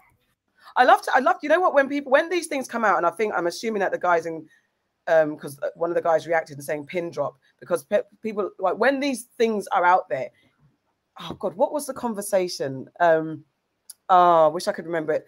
And I was saying, I want to, whatever the response was, I was saying to people, actually ask men how many women are actually doing this. You're saying, yeah, yeah, yeah, it's true, you know, but then let's talk about your life, your individual life. How many women have said to you as a man, I'm not dating you because you're not dripping in stuff, in sauce and stuff. And actually break that down. What are you actually not doing? Is the woman saying, I'm not dating you because you're not making six figures? Or is she saying, I'm not dating you because you don't have a job or you don't have ambition or I can't see your motivation in life because I see you're maybe not living to your best potential? What is that? And also, yes, women, there are some women that have unrealistic expectations. So yes, we can talk to women, and maybe maybe maybe that's what we need to do: talk to women that have unrealistic expectations. But I really want men that say, yeah, yeah, yeah, yeah, it's true. How much? How true is it in your particular life that you've had, and how many women of all the women that you lot get access to have actually you've had to say, yeah, I got dumped, you know, because she, I wasn't making six Yeah, I got dumped, you know. Man, even talk like that. Let's talk the real talk. But isn't it that I I think if I became single and was out dating, I would definitely have stipulations on money. Knowing more, like I I, I don't think it's uh, unreasonable in this day and age for a woman for what you give up to be in a relationship as well to have certain standards about what your partner earns and what you expect from your home life because i think men have that given into what type of woman they want. But I think a lot of women don't actually sit down and think about what type of man do I want. It's hmm. always it comes the other way. It's they come and talk to you, and it's kind of like, oh, I kind of fancy you, but you haven't hmm. made a concerted effort as to what type of man do I want, what but life I do why... I want to achieve from this relationship. But I think that's why it's a partnership.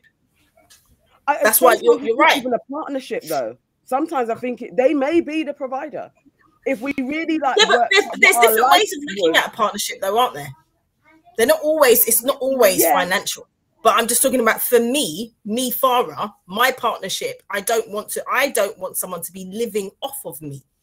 You know, I want us to be able to achieve certain things because I'm I'm struggling out here on my own. Do you know what I mean? So I Yeah. want someone. I want someone to come into it so that we can achieve things together. But it wouldn't Um, be I don't think there's it wouldn't be a bad that. thing to I'm say not- I want them to be solid in their own finances Yeah. and we merge together. And Yeah. that may be I need your finances to actually be a hundred K. Like and, and I don't think it's wrong for women to have that mindset of this is the person that I want them to be, and you go looking for that, and somebody that falls short of that, it's just, just like, oh, you know what? No, you're not the right person for me. It's actually okay for women to have standards, but I think too many men are like, oh, that she knows what she wants is a problem, and it's like you've had it easy for a while. Shit's Yeah. changing now. I think just to respond to Dr. Ronald, who said it's not an American thing, don't say that Joe Biden speaks for American men.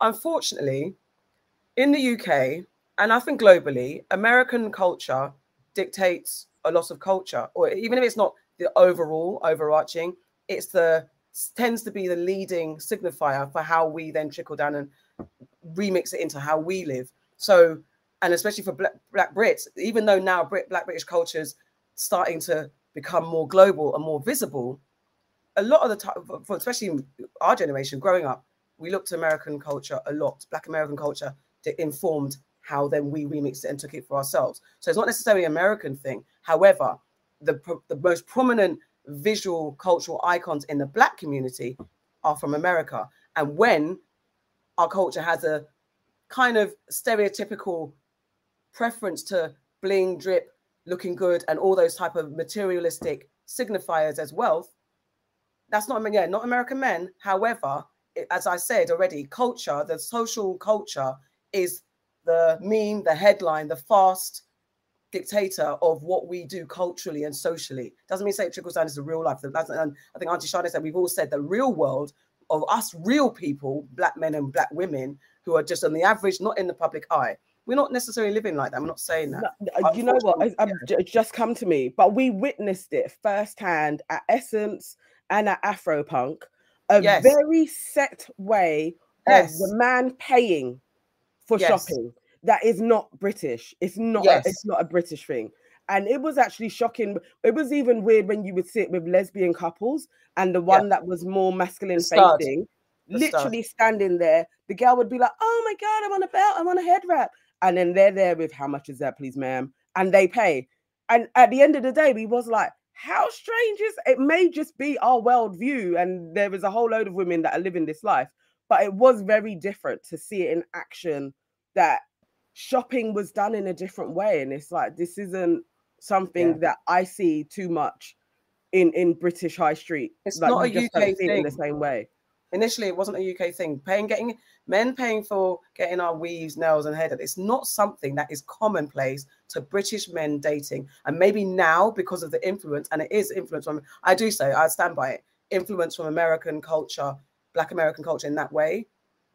That's what's maybe trickling down. So unfortunately, that is if, if you find offense in that, but that's literally what we're seeing. Is that it? Sorry, went deadly quiet. Um, moving on, is there anything else off the culture list that we can go into? Jesy It was- Nelson. It was just Jesy being messy. What's she doing? Lucien's cute though. He is, but it's like you know she's painted this whole thing of like I'm a victim and Jan's bullied me, but then you're kissing her ex. It's just like I mean, is that fair? Because she just met him and be like, okay. I mean, there, you know the celebrity world. But if you're good friends or you've previously good friends, are you going to be kissing or actively pursuing no, your ex friend's ex? Like you Let's can't ever do that, and it's okay though. Like No, no. really, I think you can't do It's like you can't do what she's doing, and it's okay. no, Yeah. it's not. I mean, what about Lucien? What's he up to? We'll see. How, uh, maybe he's trying to get. I don't know what he's doing. I was actually thinking like, are you Trying to get his dick stuck here? Like, what's going on? He's trying to get his dick wet. Let's be Oh, real. mate. All right then, guys. Let's move. Oh, Uncle Dane left before we could do what's made him sad, mad, and glad. What's made you sad, mad, and glad this week? I'm first. Um, sad. Yes. Sorry. Was- yeah, sad that um of the new. Actually, no. First of all, I'm sad that I've been ill for two weeks. I think it's finally going today. It's finally shaking. I think. Um, quite sad that I've been ill for two weeks. It's been very annoying. Um, and also sad about the passing of Virgil Abloh. And I'm sad because those who listen to this show know I've cussed him quite often um, for his some of his antics in, in fashion. But um, it was always jovial banter, fat, um, and I always thought that I'd meet him in Ghana on one of those trips, and I'd be like, "Guys, I take it all back. I met Virgil. He's wonderful. He gifted me loads. He gifted me loads of Louis Vuitton. I'm now a changed woman, and he's my best friend. Or I found out he's my cousin or something. I always thought I'd get the chance to meet him and have bants with him, and then change my tune and be a hypocrite afterwards. Um, so it's very sad to hear his passing. Am I mad? Oh shit, I had a mad. What was my mad? Can't remember my mad. Um, I'll come back to that. And then I'm also glad that today I had um my first venture out after being sick, and I was almost going to cancel because I felt bad, but then I didn't want to cancel and be unprofessional. Hosted um, a lunch with Aml Ameen, um, Vamp PR, and Warner Brothers for Aml Ameen's film Boxing Day, which comes out December the 3rd. Had a nice intimate lunch at the Haymarket Hotel today with some influencers just to talk about Aml's journey in making the film. And Boxing Day is a really good, feel good, lovely Christmas British black rom com, which we don't have barely any, um, if any. Um, it's a really good film. Uh, it's really good. He's done really well. It's his debut directorial feature. He's done lots of shorts, but the fact that he's done this and it's, it's actually a good film. Um, so I'm not, you know, you know, sometimes you get forced to, you know, hey, it's a good film, go support it. I actually am very proud to support this film, and I'm very proud of what Aml's achieved. Um, so yeah, go see it. On December the third. So I was glad to have hosted that, and that I was able to break out of my illness and do something nice. Auntie Farah. Um, I'm sad at Virgil Abloh because, much like you, Auntie AK, I can't say that I was a massive fan of his fashion, but I was a fan of him and what he had achieved, and you know his success in that in that realm. Um, and it's just very sad. Again, cancer fucking really does suck. Um, I am mad at Auntie AK. That's right. I'm mad at you because you're going on holiday, and I'm mad at Auntie Sade because she's going too, and I'm mad at Auntie Toju because she's going. Yes, she might not be going to the same place, but I'm also mad at her. And I'm mad at everybody who's going on holiday. And don't chat to me. I am going to unfriend you on all social media platforms until you get back because I don't want to see anything. But you know, I'm, I'm going later. I don't give a flying. I don't care. The point is, you're going. I don't give a flying because I'm not flying anywhere. So yes, I'm mad at you all for leaving me alone in this stinking cold hole that is Britain. That's what I'm mad at. And I am glad that Barbados said to the Queen, so bye bye. I'm going to try my Bajan accent. Please excuse me, Bajans, because I'm Grenadian. I don't know how to do this, but here we go. I'm glad that Barbados said to the Queen, get lost. And then she said to them, cheese and bread. Y'all be good. Y'all gonna be kidding. Let's move on swiftly. Auntie Nana, apologies, I so, I so thought it was going to be better. That actually surprised me. it was Grenadian. I'd, I'd have that down pat. If I did that in Grenadian, I'd be like, they said, the Queen said, hey, what going on there? Are you mad? Are you stupid? What the hell? You see, perfect. Can't do Bajan. Cheese and bread. Oh, what going on there? Can't do it. Auntie Nana, what's made you sad? Okay. Um, uh, so my first sad was it was Simone's birthday on the 25th of November. Yes, yes. And I woke up uh, on that Thursday just really thinking yes. about her.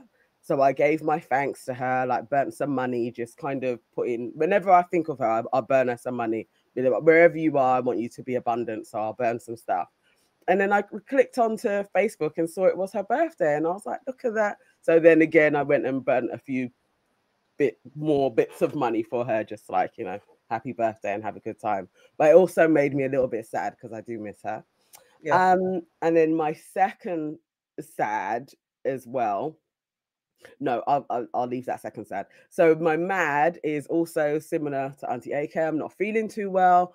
Um, and I've been really good at not having any colds or anything, but this one has just like really annoyed me because there was a few places over the weekend where I needed to be. I managed to go out on Friday that but, but that probably tipped me over the edge. So I was like just in in bed. But um yeah, I hate being sick. So I'd be mad at that. And I shall be better soon. Um, and then I'm glad for Black Friday and Cyber Monday. Um, yeah, it's been good this year as well. And I did I didn't do as much marketing as I usually do but it's still been quite a good a good run for the last few days. So I'm very happy with business so far. We'll have a good Christmas. And a big up to my husband who has won his first award for a short film that he wrote and produced called Coffee. And that one, I wish I could remember what the award is called, but you can actually see Was the it a film as well, so I'll put it in the in the comments. I'll put a link to the film so you can watch it.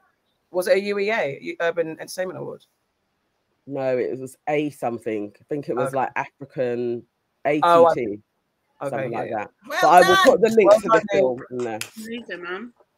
Auntie Sade, what's made you so mad and glad? Um, so Virgil, um, he was like a massive inspiration to my brother. So like that was like, oh mate, it's a bit tight and stuff. And then also the North Korean man that was sentenced to death for smuggling in Squid Game. That made me sad as well. Yes, Like, yes. What? I can't believe that we That made me still mad. That was one of my mads actually. live in that kind of what like in a world where those things can happen um uh mad because masks are coming back as of today and i'm so over it i hate wearing a face mask i know i know i know they protect you da, da, da, da. It's fine. But I'm with you. I, I hate it too. I'm i hate it you. so much too, so yeah It's a necessary evil, but I I'm do not- hate it. yeah i'm very mad about that and then i'm glad because everyday friday had a great uh, black friday and we're also stocked in the jammy uh, christmas pop-up which is on 188 shoreditch high street until the 19th of december so i'm very happy about that Oh, I just Can I just say that I'm mad at my daughter for coming in and winking at me? It was very annoying. She went like that. That's so cheeky. Um, well done, guys. And what's next? Oh well, Dave, Uncle Dane was supposed to do his unpopular picking, picking hit list and whatever. Um, does anyone have anything on the hit list? Don't piss me off. I just wanted to just as a random. I heard. Is it true? Because someone verified the fact that Digga D, if Digga D did stab someone in Dubai, No. and No. right? Okay, cool. Thank you. That's on my hit list. Fake He was news. he was he was questioned though. He yeah was questioned, but no, he, he he- I think he's back here now. well done. Thank you, because um, I do want Digga D to redeem, like live life, and I didn't like that. news. And I, so fake news on the hit list. Allow it, guys. Allow it. I Get have a facts first. recommendation. Go ahead. I this may be out there already, but um, I've just finished watching Dopesick on Disney. Oh, okay. Yeah, I haven't started that yet. It, uh, it, it's frustrating, but it's really good to know like the family responsible for all of the opioid addictions and a- an insight into their strategy to bring it over here because one of the pills literally my mum is on and has been on for like over 10 years. So at seeing how they kind of took over america and had a strategy for europe and the rest of the world uh, although none of them have gone to prison and they are um, declaring bankruptcy but still wealthy how that happens i don't know. You know it's- bankruptcy is an it's just an insight into you know the establishment and how it works again. So it's a, it's a good watch it's a really good watch dope sick Cool. is it depressing or Sounds like no it. no it's more Yeah. insightful just to Okay. to be aware of how marketing can be manipulated and then you don't see it coming it's actually like i was like oh i've actually seen other drugs marketed in the same ways so it was Mm. like that's really interesting that this is a strategy that they go for especially the pill i remember when i was in university and there was two strands of pills that were really oh like yeah directed at young people and it's like oh my god that's such a marketing strategy but Mm. yeah it, it gives you an insight into that And on that note, watch Dopesick. What's it on? disney Netflix. disney, disney yeah Oh, disney, Disney. no it's on disney plus yeah Mhm. i know Alrighty, guys. sorry Oh, Disney, I haven't seen it. Okay. Have we got any last comment? Have we got any last comments? Um i swear i did see ronald had uh a glad okay yeah so ronald said i'm glad that i had a really nice thanksgiving dinner with friends. And what does burning money mean? Oh sorry burning money it's like a, a way to kind of honor the ancestors. So you get ancestral money and then you burn it and you say affirmations to your ancestors as you're doing it. And that's that on that. yeah that was Thank the only glad there Thank you guys for tuning in to episode 87 of Aunties Could Never. Thank you also to our wonderful guest, Dane Baptiste. Please don't forget to like, comment, and subscribe on all the social media platforms. And don't forget, so you can watch this episode back on Facebook and on YouTube.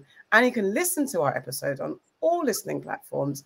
And you can literally just immerse yourself in Auntie's gloriousness everywhere, visually, audio, probably do a play one day as well. Um, shut up. I don't want to speak to you anymore. We oh, should. That would actually be fun. A fun play. She hasn't musical. left yet. I mean, For like two days. two more Yeah. days.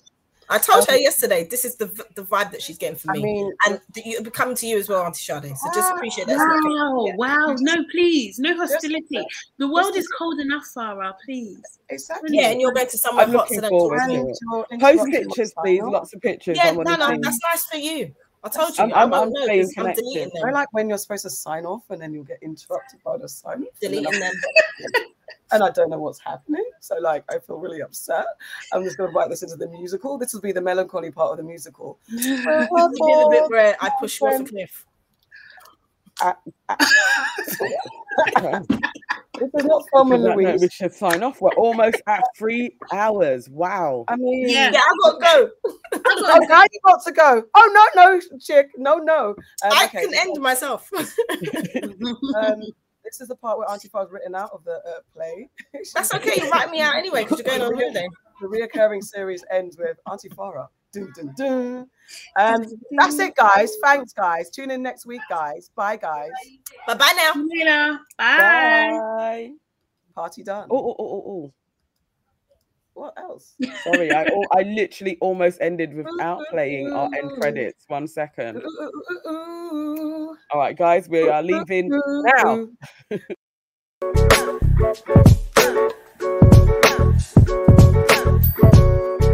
Thank you.